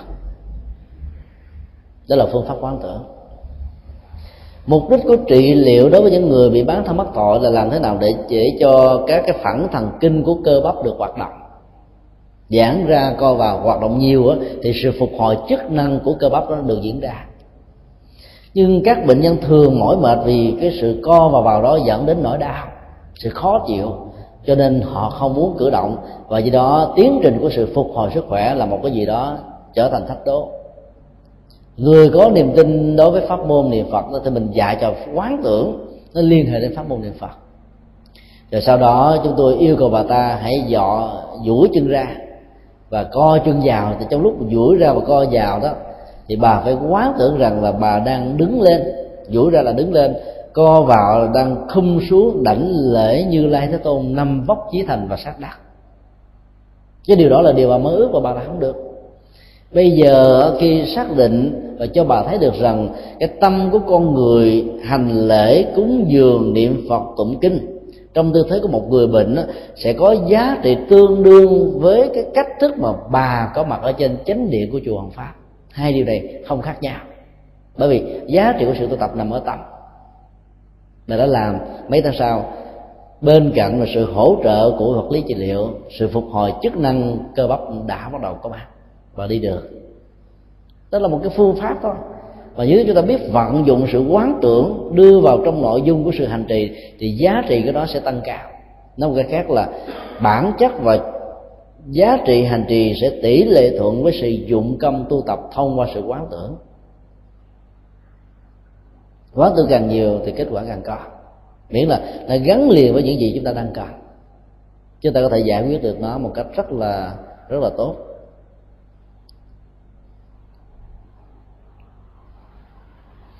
Cho nên trở lại vấn đề, mặc dầu câu tham tội đầu hay câu niệm phật đó, nó không phải là sở cầu sở đắc, nhưng nó là một công cụ, một phương tiện rất cần thiết để chúng ta đạt được điều đó. Nó là sự nhắc nhở ít nhất. Khi chúng ta có được một sâu chuỗi trên tay, chánh niệm bị tách rời thì sự lần của những hạt chuỗi đó sẽ giúp cho chúng ta gắn liền với chánh niệm định thức còn không có cái này, đó lúc chúng ta có thể quên đi. Nó là một phương tiện. Câu thoại đầu, câu công án cũng vậy thôi. Nó buộc chúng ta phải đặt tâm mình trong quỹ đạo sự hành trì, chứ không có buông luôn không giải đại không đánh mất tâm của mình vào các phương tiện liên hệ đến mắt mắt nhìn, tai nghe, mũi ngửi, lưỡi điếm và thân xúc chạm. Đó là một nhu cầu rất cần thiết. Còn ai đã thuần thành trong sự quán tưởng và tu tập rồi thì không cần đến các phương tiện này có cũng được, không có cũng không sao. Có công án cũng được, không có câu thờ đầu cũng không sao. Miễn làm sao thông qua đó mình thiết lập được chánh niệm. Do đó đừng có nghĩ rằng là khi cần đến những phương tiện là chúng ta còn có sở cầu. Và cái gì có sở cầu thì cái đó dẫn đến sự trở ngại trong tu tập, không? Trong tu tập thì chúng ta không cần triết lý cao siêu mà phải bắt đi, bắt đầu từng những bước đi rất đơn giản. Còn trong sự, gọi là giải mã niềm tin để chuyển hóa những sự nghi hoặc á, thì chúng ta cần đến những triết lý để chúng ta phóng thích nó một cách dễ dàng. Còn tu tập phải được diễn ra bằng những cái rất là bình dị và giản dị hàng ngày thôi. Đối với trường hợp thứ hai khi ngồi thiền thì hành giả theo dõi hơi thở để giúp cho tâm được an định và vô cầu thì cái đó có phải là một phương tiện tu tập đúng hay không? Quả thực đó là đúng. Hành giả tu tập đúng phương pháp thì không bao giờ có cầu nguyện gì cả ngay cả trong trường hợp quán tưởng, nó không phải là một sự cầu. Nó là một công cụ để giúp cho mình tâm được an. Mà khi tâm được an rồi thì chánh niệm, tỉnh thức rồi bắt đầu có mặt. Khi tâm được an rồi thì nhất tâm bất loạn được thiết lập thôi. Và khi cái đó được thiết lập rồi thì tất cả những sự quán tưởng này không cần thiết nữa. Nó sẽ diễn ra một cách là vô điều kiện. Còn lúc đầu đó, sự hỗ trợ sẽ tạo ra tính điều kiện hóa để dẫn đến sự thành tựu trong pháp môn. Và khi đạt được rồi thì chúng ta phải vận dụng đến bước thứ hai là vô sở cầu, vô sở đắc. Tức là không cần đến phương tiện nữa. Và cái sự đạt được đó cũng không phải là sự ờ, làm trở ngại chúng ta trên con đường tiến sâu, tiến xa trên thành quả tu tập nhiều hơn. Phải bỏ đi một bước thang thứ nhất thì chúng ta mới có thể có điều kiện đặt chân lên bước thang thứ hai. Phải rời khỏi bước thang thứ hai thì chúng ta mới có cơ hội đặt lên bước thang thứ ba. Và cứ như vậy chúng ta liên tưởng, phải rời khỏi lầu một thì chúng ta mới lên đến lầu hai rơi bỏ lầu hai mới lên đến lầu ba và cuối cùng mới lên đến lầu cuối cùng. Nhưng nếu chúng ta đứng tại đó thì vẫn còn là cái số trụ vẫn còn là một cái gì đó bám víu vẫn còn là một cái gì đó cầu và đắc. Thì đó chúng ta phải xóa luôn tất cả những phương tiện cuối cùng đó. Với điều kiện là đạt được rồi mới xóa chưa đạt á, mà xóa đi bỏ đi là một sự tổn thất và không có lợi. Một câu hỏi khác là xin thầy giảng thêm có phải khi đem hết tâm để đọc tụng kinh thì đó cũng được gọi là trạng thái của thiền quán hay không? Quả thực nó là một trạng thái thiền quán. Đặc biệt là khi chúng ta đọc những bài kinh bằng thuần việt, chúng ta hiểu được nghĩa lý của nó, để tâm của mình quán chiếu theo nội dung của kinh, thì trạng thái tĩnh tại của tâm được diễn ra như là một thực tại lúc đó con người cảm thấy lăn lăn nhẹ bỏng, vô cùng. Nhất là những bài kinh dạy về sự phóng thích nỗi khổ niềm đau, cách thức chuyển hóa tất cả những nỗi niềm khổ đau ra khỏi bên ngoài. Chúng ta thử phân tích một cái câu chuyện diễn ra đối với ờ, cư sĩ cấp cô độc. Ông ta không có ờ, tụng kinh như bây giờ mình, vì lúc đó hình thức kinh bằng chữ viết chưa có, mà ông ta đọc kinh bằng cách là lặp lại lời của ngài Sá Lợi Phất và ngài A Nan. Khi được Đức Phật yêu cầu tế để thăm viếng cấp cô độc trong lúc ông ta bị bệnh nặng. Cấp cô độc như tất cả chúng ta đều biết là một nhân vật có tấm lòng nhân ái lớn, mang lại tình thương cho cuộc đời bằng con đường dấn thân chia sẻ sở hữu tài sản với những người đang có nhu cầu. Ông ta bị một chứng bệnh mà ngày nay mình có thể nói giống như chứng bệnh ung thư cái đau, cái nhói, cái điếng người đó, nó dồn dập trong cơ thể của ông làm ông phải có nhu cầu để phóng thích nó ra bên ngoài. Ông ta nỗ lực bằng nhiều cách là lăn người qua, trở người lại. Thì dĩ nhiên là sự lăn và trở đó chỉ làm giải quyết cái nỗi đau, phóng ra nỗi đau một cách tạm thời thôi chứ không hết được. Ông ta bám víu tay vào cái thành giường rồi co vắt người lại bậm môi, trợn mắt, gồng để chịu đựng, thì nỗi đau đó vẫn tiếp tục ở phương diện này hay là hình thức khác, không giải quyết được cũng rất là may lúc đó, hai tôn giả xá lợi phất và a nan có mặt. Các ngài đã dạy cho chúng ta một bài kinh rất đơn giản, ngắn gọn thôi. Bài kinh đó bắt đầu bằng phương pháp quán tưởng. Thì dĩ nhiên để quán tưởng có kết quả thì ông phải được lặp lại cái lời kinh giống hình thức chúng ta đọc và tụng ngày hôm nay. Những lời kinh nó đơn giản như thế này. Thân thể vật lý này không phải là của tôi tôi không bị lệ thuộc vào thân thể vật lý này. Đó là cứ mỗi một hơi thở ra và vào, thật là sâu, nhẹ nhàng, thư thái, không có cưỡng lực, không có dồn dập, không có thôi thúc, không có những cái yêu cầu để mong đạt được cái an vui, mà chỉ để cho nó diễn ra một cách tự nhiên bình thường như một phản ứng. Và sau đó các ngài mới dạy thêm là sự quán tưởng là bản chất cảm xúc này không phải là của tôi. Tôi không lệ thuộc vào cảm xúc này. Chứ như vậy, ý niệm hóa, sự vận hành của tâm và nhận thức phân biệt cũng được quán tưởng trên tính cách là không đẳng thức hóa từng bộ phận của cơ thể và cảm xúc đối với cái được gọi là tôi. Và cái tôi này nó không có liên hệ dây mơ rễ má gì đối với năm thành phần tạo ra cái cấu trúc tâm vật lý của cơ thể và con người. Chỉ thực tập trong vòng có 5 phút thôi là ông đã đạt vào trạng thái thiền và không còn có nỗi khổ niềm đau khống chế nữa. Hiệu lực của sự thực tập trong trường hợp này thông qua sự đọc kinh đó, nằm ở chỗ là dụng tâm và tập trung tuyệt đối. Kết quả của nó diễn ra bằng cách nào? Là bởi vì ông nhờ đọc kinh một cách chăm chú đẳng thức quá đã được chặt đứt từ cái cấu trúc vật lý đối với cái gọi là tôi. Do đó nó giúp cho mình vượt qua được nỗi khổ niềm đau. Tại sao vậy? Vì nỗi khổ niềm đau đó nó chỉ có chỗ bám víu vào một trong hai cái thôi hoặc là cơ thể vật lý. Đầu răng á, thì tổ tập trung tại các núi răng thông qua các dây thần kinh. Đau đầu nó tập trung ở cái vùng đầu đầu tay, đầu chân, đau chỗ nào thì cái cảm giác đau nó tập trung chỗ đó. Tức là nó nương vào một bộ phận nào đó của cơ thể vật lý, của cơ thể. Đằng này khi chúng ta quán tưởng rằng là cái gọi là cơ thể vật lý này thông qua mắt, tai, mũi, lưỡi, thân ý và những lục phủ ngũ tạng còn lại đó, không có mối liên hệ gì đến cái gọi là tôi, thì nỗi đau có chỗ nào để bám víu? Nó sẽ mất đi thôi còn mình thừa nhận thân này là mình thì nỗi đau nó có bằng. Còn mình không thừa nhận nó là mình, nó nó có như là không, thì nỗi đau nó có mà trở thành không có. Tương tự cái mức thứ hai là bởi vì nỗi đau nó có thể bắt nguồn từ cảm xúc. Có nhiều người không đau về vật lý nhưng mà đau về cảm xúc. Cho nên lúc đó phải quan niệm rằng là dòng cảm xúc này không phải là mình. Mình không có liên hệ gì đối với dòng cảm xúc đó, cho nên tất cả những nỗi đau bám víu vào cảm xúc đó sẽ được phóng thích ra bên ngoài chỉ có khi nào chúng ta đẳng thức quá đó là chúng ta đang thừa nhận nó hiện hữu. Còn không đẳng thức quá đó thì nỗi đau bị tách ra theo cái luật ly tâm, diễn ra càng ngày càng xa, rời khỏi cái điểm xuất phát mà nó có là cơ thể vật lý và cái cái cấu trúc tâm lý của cơ thể vật lý này. Đây là một phương pháp thiền quán rất hay. Nó có tác dụng như là thuốc gây mê. Và hơn cái thuốc gây mê, vì thuốc gây mê nó có tác dụng theo tính thời gian bản chất của thuốc gây mê là nạp vào trong cơ thể để làm tê liệt quá các phản ứng thần kinh. Để làm cho cái nỗi đau đó nó không được, gọi là, truyền tin về cái thần kinh trung ương, để dẫn ra một cái cảm giác, một nhận thức rằng tôi bị đau. Đau ở răng, ở đầu, ở mũi, ở mặt, ở tay hay là ở chân. Khống chế lại. Nhưng mà sau khi cái cái liều thuốc đó nó hết hiệu ứng rồi, thì nỗi đau vẫn tiếp tục diễn ra nhưng bằng phương pháp quán tưởng thì chúng ta sẽ vượt qua được nỗi đau. Và chuyển hóa nó một cách rất là dễ dàng.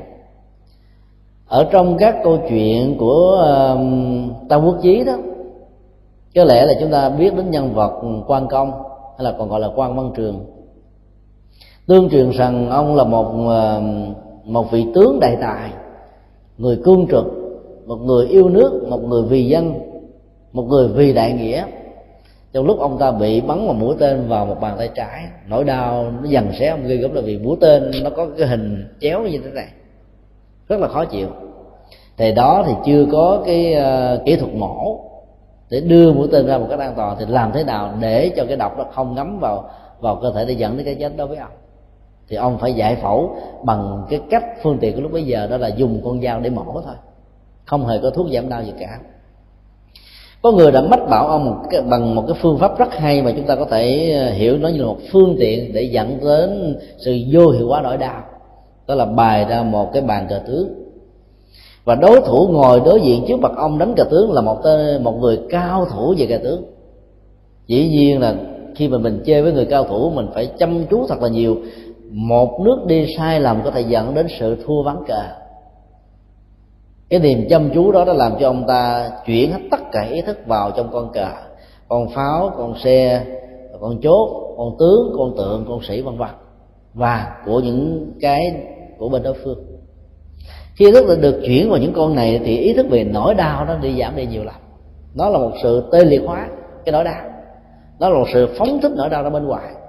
Mình ý thức về nỗi đau thì nỗi đau gia tăng, còn không ý thức là làm lơ, bỏ quên nỗi đau thì nỗi đau nó trở nên bình thường đây là một cách là giảm đau. Nó là một viên thuốc giảm đau không tốn tiền không dẫn đến những cái phản ứng tác dụng phụ. Dĩ nhiên phải là người bản lãnh lắm á, thì chúng ta có thể giảm đi mấy mươi phần trăm gì nói đau vật lý nó vẫn còn mà nó vẫn tác động. Trong khi đó khi chúng ta thực tập quán tưởng thông qua sự đọc kinh rằng cơ thể vật lý này không phải là của tôi tôi không bị lệ thuộc vào nó, dòng cảm xúc này không phải là của tôi. Tôi không lệ thuộc vào nó thì nỗi đau có chỗ nào để bám víu, hoặc là vật lý, hoặc là tâm lý. Cho nên nó được phóng thích nhẹ nhàng. Nên sau cái thời kinh ngắn ngủi đó, các cô độc cảm thấy rất hân hoan, phấn chấn và đề nghị với lại hai vị tôn giả thưa với như lai thế tôn rằng, khi các ngài về lại đó, các ngài hãy thưa như lai thế tôn cho tất cả những người cư sĩ tại gia của chúng tôi thực tập bài kinh rất đơn giản và cao siêu kỳ diệu này. Hai vị tôn giả đã nói với ông rằng, có lẽ là cư sĩ mãi lo các phật sự giúp đỡ người khổ đau, cho nên cư sĩ không có cơ hội để nghe đức phật giảng. Chứ thực ra bài kinh này đức phật đã giảng cho những người tại gia ở rất nhiều nơi tới đến đâu, khi người nào có nỗi khổ niềm đau xuất hiện, ngài đều dạy người ta quán tưởng điều đó. Ông ta xúc động rơi nước mắt. Nó cũng là một bài học cho rất nhiều người chúng ta. Là lúc mình say mê làm từ thiện, làm phật sự, làm tất cả mọi thứ mà chúng ta bỏ quên đi sự hành trì chánh pháp, thì nỗi đau vẫn tiếp tục không với chúng ta thôi. Chúng ta có thể mang lại hạnh phúc cho người, nhưng trong sự dấn thân mang lại hạnh phúc cho người, chúng ta bị những nó đau chinh phục lời qua tiếng lệ tiếng thị phi, rồi tất cả những bàn tán, rồi phê bình chỉ trích bằng thiện chí hay là bằng ác ý, bằng thiện cảm hay là bằng ác cảm, đủ hết rồi thiếu sự tu tập quán tưởng thì mỗi một lời thị phi đó là một mũi tên, bắn vào lương tâm của chúng ta, bắn vào cảm xúc chúng ta, ghim vào cơ thể chúng ta, nhức nhói vô cùng. Do phải có sự thực tập thì mới có thể vượt qua được. Mà sự thực tập thông qua đọc tụng kinh có thể thiết lập một trạng thái thiền quán rất là dễ dàng, chẳng hạn như trường hợp của của cấp cô đọc. do đó đừng tưởng rằng khi mà đọc kinh trong chùa đó, chúng ta chỉ có mang lại phước báo như quan niệm thông thường của nhiều người, mà nó là một pháp tu. Cứ để cho tâm mình quán tưởng đi theo lời kinh, chúng ta sẽ đạt được rất nhiều giá trị do đó, sự chú tâm sẽ làm cho nghệ thuật của quán tượng đạt được cái chất lượng để làm cho tâm được an nhiên tự tại nhiều nhất. Và kết quả của an vui sẽ có mặt thông qua cách quán tự như vậy.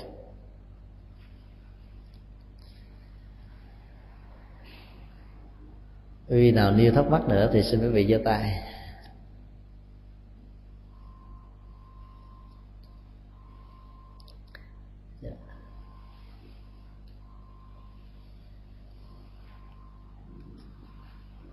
thầy kính thưa thầy à, có có cái chương uh, trình về à, à, Phật pháp. Thì à, trong những phái như từ tịnh độ hay là thiền thì cũng chưa như từ Phật hộ Phật ra nhưng mà tại sao tịnh độ thì họ không có Phật giáo và Phật giáo mà họ chỉ công mình Phật giáo là một nền giáo dục giáo lý để cho chúng sanh mọi người như vậy. Thì thì xin thầy giải nghĩa tại sao ở những tôn giáo mà ờ, giáo dục giáo lý. Đó là các cái các cái mà um, ở ở cái nguyên lý của pháp và và và giáo thì có cái sự vị tha và bao dung chứ không phải trong trường hợp mình đang bị sự tấn công của thú dụ mình có làm sao? Và sau khi thú dụ đã tấn công mình rồi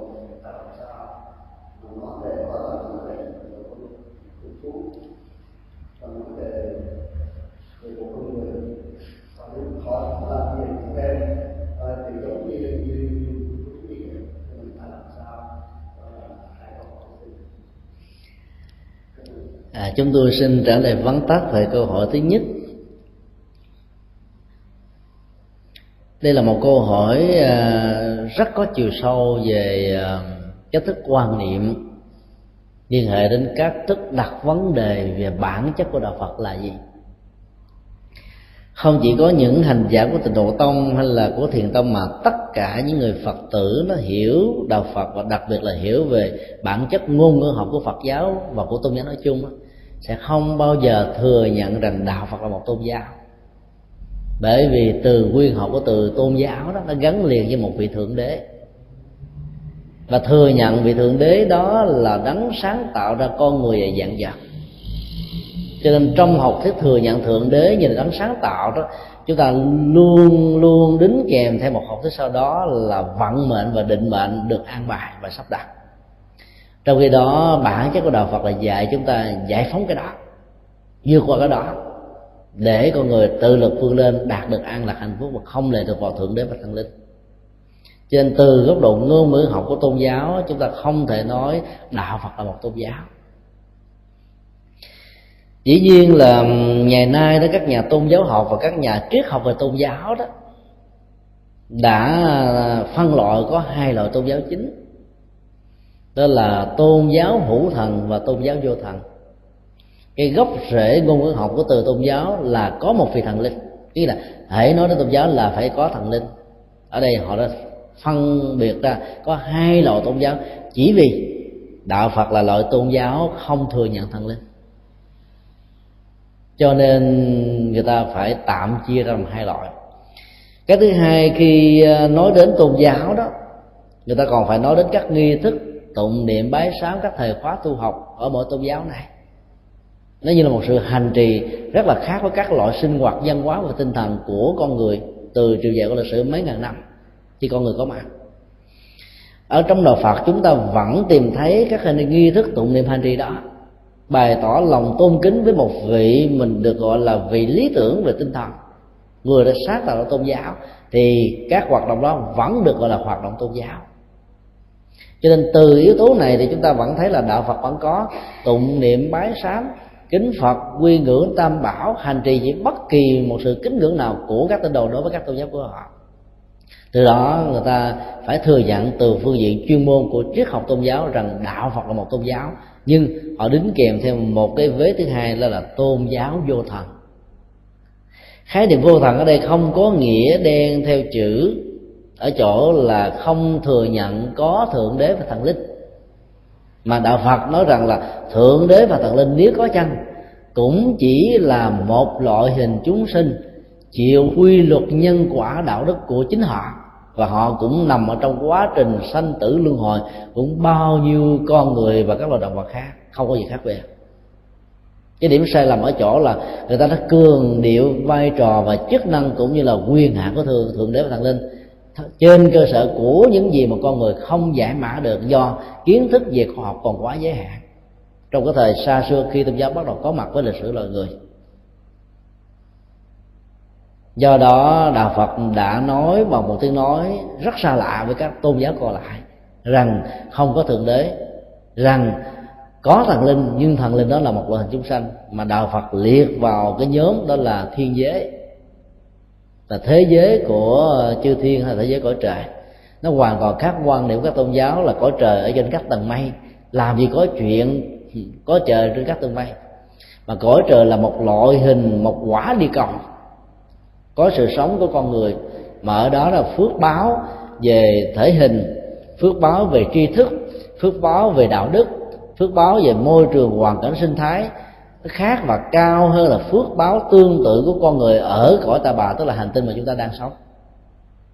Chư thiên là như vậy, chứ không chư thiên là những bà tiên, là những ông tiên trong cái nền văn hóa của trung hoa, khác hoàn toàn với cái quan niệm của nhà phật cho nên trong trường hợp đó thì đạo phật được gọi là một tôn giáo vô thần. Bởi vì nó vẫn có những hoạt động tôn giáo để đạt đến sự tĩnh tại, an lạc và giải thoát. Nhưng nó khác với các tôn giáo còn lại. Đối với vế thứ hai của câu hỏi đó là trong tình trạng có một con thú dữ đang tấn công mình hoặc là đã tấn công mình hoặc là thay thế con thú gì đó bằng một đối tượng con người nào đó đang tấn công mình để tiêu diệt mình, thì mình phải ứng xử như thế nào để vẫn đạt được cái chất liệu trong kinh Phật gọi là độ lượng và từ bi?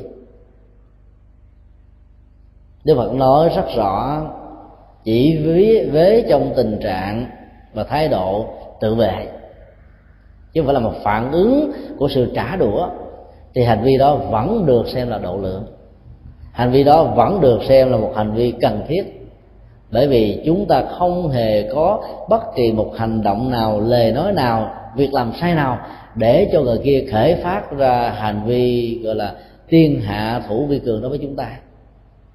Bản chất đời sống là quý trọng. Nếu chúng ta đánh mất đời sống này, thì tất cả những ý tưởng cao thượng cho cuộc đời, tất cả những sự dấn thân cho xã hội, tất cả những mong ước để làm một việc gì đó có lợi ích cho cộng đồng, sẽ vĩnh viễn không có gọi được thực hiện. Cho nên phải cần cần đến mạng sống để chúng ta làm được điều đó. Và cái cần này được thể hiện qua cách là tự vệ bản thân, chứ không nhất thiết là đẩy con vật dữ đó vào trong cái cõi chết. Dĩ nhiên, nếu như cái sự kháng cự của con vật này và tấn công một cách mãnh liệt, chúng ta phải chọn một trong hai, hoặc là mình chết hoặc là nó chết, thì trong trường hợp đó, cái sự sát hại vẫn không được gọi là một nghiệp sát sanh theo ý nghĩa của từ quy. Nó là một sự tự tự vệ thôi. Và dĩ nhiên đức phật vẫn phải nói là sát sanh tự vệ vẫn phải có cái quả mà con người phải chịu. Bởi vì một mạng sống đã được kết thúc mạng sống của con vật hay là mạng sống của con người. Sau đó để giải tỏa và tháo bớt đi cái năng lực của nghiệp có thể ảnh hưởng về tuổi thọ và sức khỏe con người. Sau khi phản ứng tự vệ được diễn ra, dẫn đến một kết quả kết thúc mạng sống của một con vật hay một người nào đó, thì người đó cần phải thể hiện bằng những tâm niệm của hạnh nguyện, lòng từ bi và lời cầu siêu. Ở trong giới luật của những vị xuất gia đó cứ mỗi buổi sáng, tất cả mọi người phải quán tưởng bằng cách thuộc lòng đó là mình mở mắt ra, chân mình đặt lưng xuống dưới giường và cắt những bước bước chân đi của một ngày dĩ nhiên, nếu chúng ta là người bình thường thì chúng ta không thấy gì cả chẳng qua đó là sự vận động như là một phản ứng và là nhu cầu cần thiết của người đang còn sống thôi. Nhưng đối với một hành giả, dù đó là người xuất gia hay người tại gia, thì đây là một quá trình của sự quán niệm để nuôi lớn lòng từ bi và xóa bỏ hận thù. Ở đây nó không liên hệ đến tự vệ, nhưng mà nó liên hệ đến những cái nghiệp sắc bất đắc dị những cái sắc ngoài ý muốn mà chúng ta không hề có ý thức về nó. Là cứ mỗi bước chân đi của chúng ta trên mặt đất, chúng ta đã dẫm nát, tan nát biết bao nhiêu là thân thể của các loại côn trùng vi tế mà mắt mình không nhìn thấy được. Và dĩ nhiên là một phản ứng tự vệ trong các loài ừ, côn trùng đó, chúng có thể khởi lên lòng săn chúng có thể lên lòng si, chúng có thể biểu đạt bằng những nghệ thuật truyền thông, nhưng cho về giới hạn của các sóng âm thông qua nhĩ giác của chúng ta chúng ta không cảm nhận được những cái tiếng kêu la thách thanh đòi mạng hận thù trả được của chúng nỗi khổ niềm đau vẫn tiếp tục diễn ra. Và chúng ta cũng không có cách nào để tránh khỏi những tình trạng giết một cách vô tình. Ngồi thiền cũng giết vô số các loài côn trùng ở dưới cái bộ đòn hay là cái chiếu hay là dưới cái cái, cái khu vực mà chúng ta đang ngồi. Do đó nhà Phật dạy là hãy quán tự bằng đồng tu vi bằng cái câu là tôi biết rằng mỗi động tác đi đứng nằm ngồi của tôi sẽ mang lại cái chết cho vô số các loài côn trùng của các vị nhưng mong các vị hiểu cho rằng tôi không hề có dụng ý đó. Tôi không hề có một sự sát hại dẫn, gắn vào những hành vi này. Do đó mong các vị hãy buông tha cho chúng tôi và hãy siêu sanh thoát quá về cảnh giới an lành của chư Phật. Sau cái chết này, đó là hạt giống của lòng từ bi đã được ký vào trong từng động tác đi đứng nằm ngồi của con người. Nếu chúng ta có thể học được cái bài học đó dành cho những người xuất gia đối với những hành động tự vệ chúng ta phải nghĩ rằng đây là một cái phản ứng để bảo hộ mạng sống và không tạo cơ hội thuận lợi cho người xấu, người ác hay là con thú dữ kia có cơ hội để làm một cái nghiệp sát hành đối với mình. Tức là một tội lỗi. Tâm điều đó là một hạt giống tốt. Cái thứ hai, tự vệ, rồi sau đó dẫn đến cái chết của nó, rồi chúng ta cộng thêm sự cầu nguyện mong cho nó được siêu sanh thoát quá thì cái nghiệp sát sanh trong trường hợp này sẽ giảm tới một mức tối đa của nó cái đó là chuyện mà chúng ta có thể nắm chắc được trong bàn tay thì đối với những người khác cũng vậy. Do đó là không có lòng tự bi tuyệt đối. Mà chỉ có những sự tương đối trong hành trì về giá trị tương đối này đạt được cái chất liệu cao nhất của đó hay không là tùy vào cách thức chúng ta dụng tâm. Cái động cơ sẽ nói lên được vấn đề nhân quả. Và chỉ có chúng ta mới đông đo được động cơ đó và nhân quả đó như thế nào cho người khác không không thấy được vì vì cái sự tự vệ và một sự phản ứng với lòng sân nó giống nhau, bằng những động tác đánh và đập đỡ cái này cái kia. Còn thái độ thì chỉ có tác giả hay là người đương sự mới cảm nhận được. Cho nên trong mọi tình huống đó, nếu có phải tự vệ để dẫn đến cái sự sống của mình, mà bên cạnh đó có thể tạo ra sự đoản mạng của một con người hay là một loài động vật khác đó, thì chúng ta phải nêu hai tâm niệm. Đó là chúng ta ngăn chặn hành vi sát nghiệp của đối phương. Và thứ hai, chúng ta không phản ứng bằng sự sân hận mà phản ứng bằng tình thương cộng với sự tự vệ cho bản thân mình. Thì lúc đó nghiệp sát nó sẽ trở nên rất là nhẹ. Cái quả vô tình nó có mặt từ cái nhân vô tình. Cái hành vi tự vệ sẽ tạo ra một cái cái quả tương ứng với những cái tự vệ, có nghĩa là nghiệp nó không nặng lắm nói, nói chung là biết cách đó thì nghiệp sẽ giảm đi rất nhiều. Không biết cách đó thì nghiệp giảm nghiệp nghiệp sẽ ờ, hội tụ lớn hơn. Tương tự đối với những người chiến sĩ có mặt ở ngoài biên cương bờ cõi khi bóp cò bắn một người khác nằm xuống thì một nghiệp sát đã được gieo. Nếu lúc đó chiến sĩ này do vì lòng sân hận bực tức rằng những người thân của mình đã được nằm xuống và đối phương là kẻ mang lại nỗi khổ niềm đau dùng một cây AK bắn liên thanh cho đến cái phát súng cuối cùng, thì nghiệp sát đó sẽ được tăng trưởng theo cái lòng uất hận và những viên đạn ghim vào trong cơ thể vật lý đó. Nếu chúng ta bắn ba chục phát, thì nghiệp sát và tâm niệm sát này được nhân lên ba chục lần.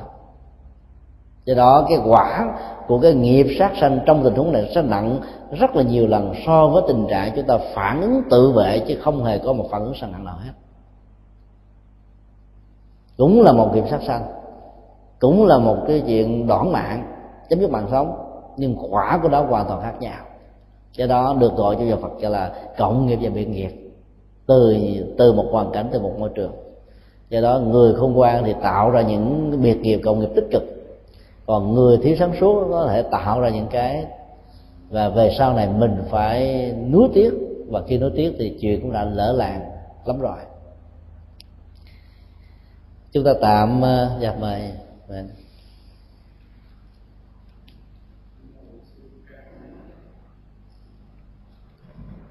À, thứ bậc thầy nghe thầy giảng về à, à, sự sát sanh con xin có câu hỏi là ví dụ như mình gặp một cái con vật đó mình biết đó là một loại thú dữ nó sẽ tấn công mình nhưng thật sự nó chưa tấn công mình mà mình vì quá sợ hãi mà biết nói điều trước khi nó bắt đầu mình thì điều ấy thế nào xin thầy quan điểm như vậy trước khi trả lời câu hỏi này, chúng tôi xin kể một câu chuyện có thật ở trong các thiền viện của trung hoa đó. Một vị thiền sư sau khi hướng dẫn thiền từ bi cho các thiền sinh của mình quán tưởng chất liệu của lòng từ bi nó tỏ ra từ con người mình. Đối với những người thân trước nhất và sau đó, đối với những người kẻ thù, đối với những người tạo ra nỗi khổ niềm đau cho mình. Và sau đó là lan truyền khắp mười phương bốn hướng, phủ trùm lên vạn vật. Khi một con người hành giả phát nguyện lòng từ bi mà, và cái tư trường của lòng từ bi đã tỏ ra cùng khắp á, thì sự an lại bắt đầu có mặt, trước nhất là trong dòng cảm xúc của mình thiền sinh này đã làm đúng theo những gì mà vị thầy đã căn dặn.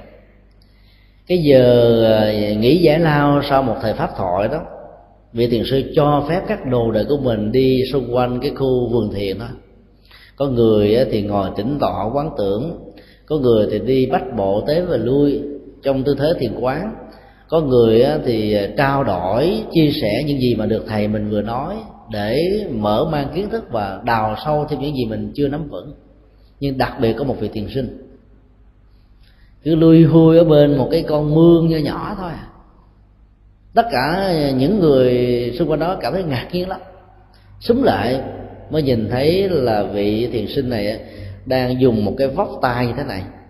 Hứng một cái con bò cạp ở rất ở dưới con mương và nâng nó lên. Sau đó nhẹ nhàng để cái lòng bàn tay mình xuống mặt đất và buông nó ra để con bò cạp bò đi chuyện gì sẽ xảy ra? Ngay cái động tác con bò cạp được đưa xuống ngay cái mặt đất con bò cạp cong cái, cái cái đuôi nó là thật là cong như này chích vào một cái thật là mạnh vào trong bàn tay của vị thiền sinh. Đau đến vô cùng. Vị thiền sinh nở một nụ cười sau đó đi. Đi một quãng rồi ờ, ông ta quay trở lại ngay cái vị trí của con mưa và con bò cạp. Ông ta thấy con bò cạp bị nằm ở dưới lòng nước một lần nữa lần này không phải là một vóc tay mà hai bàn tay gộp lại để tạo ra một cái vóc lớn hơn. Đưa con bò cạp từ ở dưới con mương lên trên và bỏ nó xuống lần thứ hai trên mặt đất. Và ngay thời điểm đó, con bò cạp chích thêm một cái, đau điếng hơn nhiều. Ông ta cũng cười và ra đi. Quay trở lại thì có một cặp bị rất lần nữa. Ông ta làm cũng y hệt như vậy. Và lúc bấy giờ, những người quan sát là ngớ ngẩn vô cùng đặt những câu hỏi, không biết ông này có ma không? Không biết ông này có bình thường hay không? Mà tại sao tử tế và từ bi đó với con vật ừ, gọi là vô ơn, bạc kiểu mình như vậy? Cái cứu chết thứ bạc cũng được diễn ra mà người ta đã đặt câu hỏi trực tiếp với vị thiền sinh. Thiền sinh này trả lời, chích là thói quen của con bò cạp, còn cứu nó là thói quen của tôi. Câu trả lời rất hay cái phản ứng của con bồ cạp trong tình huống này nó không liên hệ đến cái sự vô ơn bạc nghĩa là có ơn có nghĩa gì cả. Mà nó cũng không hề biết là tác giả làm cho nó rớt xuống với cái mương là ai, và cho thực tế là sự bò thiếu định hướng của nó rồi. Còn cái người cứu nó là cái người ơn hay không nó không hề biết. Thể cái gì tiếp cận đến nó nó phải chết thôi, vì phản ứng sinh tồn và tự vệ. Cho nên nó mang lại nỗi khổ niềm đau cho cái vị thiền sinh này đến ba lần nếu như vị thiền sinh này có lòng từ bi cứu giúp đó ba lần, trong cuộc đời đó, trong những cái việc phật sự chúng ta làm nó cũng có rất nhiều cái nỗi đau của những cú chích tương tự như con bồ cạp. Chúng ta phải có bản lĩnh lòng từ bi của vị bồ tát để sẵn sàng chấp nhận những cú chích đau điếng đó. Còn bằng không thì khoan dội bước tay vào dúng tay vào hay là bước vào con đường đi đầy ý nghĩa của sự dấn thân và phục vụ câu trả lời của vị thiện sinh rất hay. Nếu cái chích là phản ứng của con bồ cạp thì cái cứu giúp là phản ứng của tôi, là thói quen của tôi. Hay nói cách khác là chúng ta phải có lòng tha thứ, rộng lượng trước những sai lầm, trước những cái điều không hay của người khác đối với mình. Vì mình biết rằng là cái giới hạn của con người là sự lỗi lầm, mà lỗi lầm là thuộc tính của người phàm. Cho nên ai còn là người phàm, người đó được quyền có sai lầm, có thể có sai lầm cho nên không có cớ gì mà chúng ta phải ôm cái sai lầm của người kia để ta và người kia trở thành là mối ngăn cách. Không thể ngồi chung với nhau được. Cứ tha thứ. Và hạnh phúc của chúng ta là có cơ hội làm được một điều phước thiện. Cho đó là cái chính yếu. Cơ hội chúng ta là làm được và hoàn tất được những nhân cách đạo đức lớn nhất mà mình cần phải có để trở thành một vị bồ tát an vui hạnh phúc. Trở lên vấn đề của phản ứng tự vệ trong tình huống chúng ta phán đoán sai lầm, không biết rằng là con vật hay là người kia đang khống chế và tấn công để giết chết mình. Mình ra tay trước vì phản ứng sai, cho nên dẫn đến cái chuyện làm cho người kia bị mất mạng. Thì trong tình huống này đó, thì cái quả của đó nó sẽ nặng hơn trong tình huống mà phản tự vệ diễn ra một sự thật. Là bởi vì chúng ta đã kết thúc mạng sống, trong khi đó cái động cơ dẫn đến sự hiểu lầm á, nó không phải là một sự thật mà nó chỉ là một cái tình cờ do chúng ta lý giải từ những kinh nghiệm, từ những dữ liệu trong quá khứ hay từ sách vở vân vân. Hễ con vật nó co lên trên này là nó chuẩn bị nó tới tấn công chúng ta. Cho nên chúng ta giết nó trước để chúng ta có được mạng sống. Phản ứng tấn công trường hợp đó, nghiệp quả nó vẫn thấp, nhưng nó sẽ nặng hơn trong tình huống mà con vật và người kia tấn công thật sự. Nói chung là mức độ vô tình ở ở ở chỗ nào thì nó tạo ra cái quả vô tình ngang mức độ đó cho nên có những trường hợp chúng ta thấy là có người chết vô cớ đâu ví dụ như giờ là chiến tranh đang diễn ra, người này thì có thể là ở trong một cái nơi rất là xa, không hề có chiến tranh gì cả. Và bữa đó chiếc máy bay nó bị đốt, bị bắn cháy. Nó lũi vô một cái vùng cách đó đến cả mười mấy, hai chục cây số. Và nó rớt trên một căn nhà những người đó tự nhiên chết hoàng họ đâu phải là những kẻ thù của chiếc máy bay hay là của những người lính trên chiếc máy bay. Mà họ cũng đâu phải là cái người bắn chiếc máy bay đó xuống họ đang sống thoải mái vậy đó lủi đâu vô chết sản. Cái đó nó có thể tạo được cái phản ứng tương tự như vậy, chết quan, chết bất đắc kỳ tử, chết một cách mà mình không thể nào ngờ được. Nó có thể có gốc rễ tương tự giống như trường hợp chúng ta phản ứng từ vậy vì phán nói sai lầm. Hoặc là chúng ta đi ra ngoài đường, cái anh tài xế suốt đêm đó không ngủ do giận vợ giận con hay là nhậu rượu, say xỉn gì đó. Sáng mơ chỉ có một giây phút nhắm mắt thôi chiếc xe lủi vào trong một căn nhà mà gia đình nó đang sinh hoạt bình thường, nhà sập luôn và cái giường nó bị tung ra, nạn nhân trở thành chết tươi ngay tại chỗ. Đó là chết quan do phản sai lầm của một anh tài xế thôi. Mà anh tài xế đó không hề có bất kỳ một dụng ý nào về việc làm tổn thất gia đình của người đó, huống hồ là mạng sống của họ. Nhưng nó vẫn diễn ra. Do đó chúng ta phải biết là bất cứ một hành vi nghiệp nào, dù là cố tình hay là cố ý, hay là vô ý dù là phản tự vệ, một cách có ý nghĩa là phản tự vệ một cách sai lầm, thì nó phải mang đến một cái hậu quả tương tự. Nếu sau khi chúng ta gieo trồng những hành vi đó, chúng ta không hề có một tâm lượng nào, có một dụng ý gì về lòng từ bi, về sự hối hận, về lễ cầu siêu, hay là chúng ta gieo trồng những hạt giống bảo hộ mạng sống để chuộc lại lỗi lầm đã có, thì cái quả của nó nó diễn ra một cách tương tự cái khác nhau giữa đạo lý nhân quả của nhà phật và các tôn giáo khác nằm ở chỗ này. Nhân quả à, của kỳ đại giáo, của à, ấn độ giáo là ở chỗ mình làm gì mình sẽ bị chịu cái đó. Giết một con gà thì sẽ bị con gà giết lại, cắt cổ một con vịt sẽ bị con vịt cắt cổ lại. Nhân quả của nhà phật thì không phải vậy. Chúng ta được quyền chuyển hóa cái nghiệp xấu của mình và chuyển hóa một cách thành công. Cho nên một nghiệp sát nếu không có lòng hối hận không có lòng từ bi không có sự thay đổi và không có những nỗ lực tích cực đối lập đó, thì nó có thể diễn ra. Còn có rồi đó thì từ một nghiệp sát nó có thể trở thành là một sự ném đá một sự chày xước da một cái nỗi đau hay một cái gì đó là nó hết rồi. Cái năng lực tạo hạt giống thiện cái tích cực nhiều chừng nào nó sẽ có cái tác dụng chuyển hóa cái hạt giống xấu trong quá khứ nhiều chừng đó. Do đó đạo phật không chấp nhận định mệnh định nghiệp và sự an bài mọi thứ đều thay đổi theo dụng ý và cái tâm trí thành thông qua sự sám hối của chúng ta. Cho nên nếu như mình đã từng làm một cái gì đó vô tình, vô cớ, dẫn đến nỗi khổ niềm đau, chúng ta có thể thay đổi cái vận mệnh đó bằng cách là làm những hạt giống tích cực, mang cái nội dung đối lập với những cái kết quả xấu. Thì chúng ta sẽ chuyển hóa được cuộc đời của mình và chuyển hóa được cuộc đời của nạn nhân mà mình đã tạo ra chúng ta tạm kết thúc tại đây. Bây giờ có lẽ là cũng đã tối rồi. À, trong ba buổi à, vừa qua đó thì chúng tôi và quý vị có được cơ hội sinh hoạt và chia sẻ một vài vấn đề liên hệ đến sự tu học của người phật tử nhất là những vấn đề liên hệ đến nhân quả nghiệp báo và thiện và ác. Các bài giảng này chúng tôi sẽ đưa vào trong đĩa mp3 có lẽ là vào ngày mai nó sẽ được hoàn tất cho nên quý vị có thể liên lạc với um, uh, từ tọa chủ trì hoặc là um, ban trị sự của chùa um, của chùa Phật Đà hoặc là sư cô chủ trì của chùa Hoa Nghiêm để có thể tham khảo thêm nếu quý vị thấy cần thiết. Thì cho đến ngày hôm nay sau khi uh, hơn hai tuần lễ có mặt tại úc thì chúng tôi đã có dịp chia sẻ được khoảng 15 bài pháp thoại với những chủ đề khác nhau do đó chúng tôi hy vọng rằng nó sẽ là một cái gì đó à, dễ đến quý vị như là một phần quà.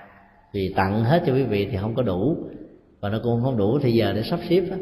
cho nên mong quý vị là quan hệ liên lạc à, với thượng tọa ở đây và những vị có chức năng ở các chùa đó để có thể chia sẻ những bài pháp thoại đó.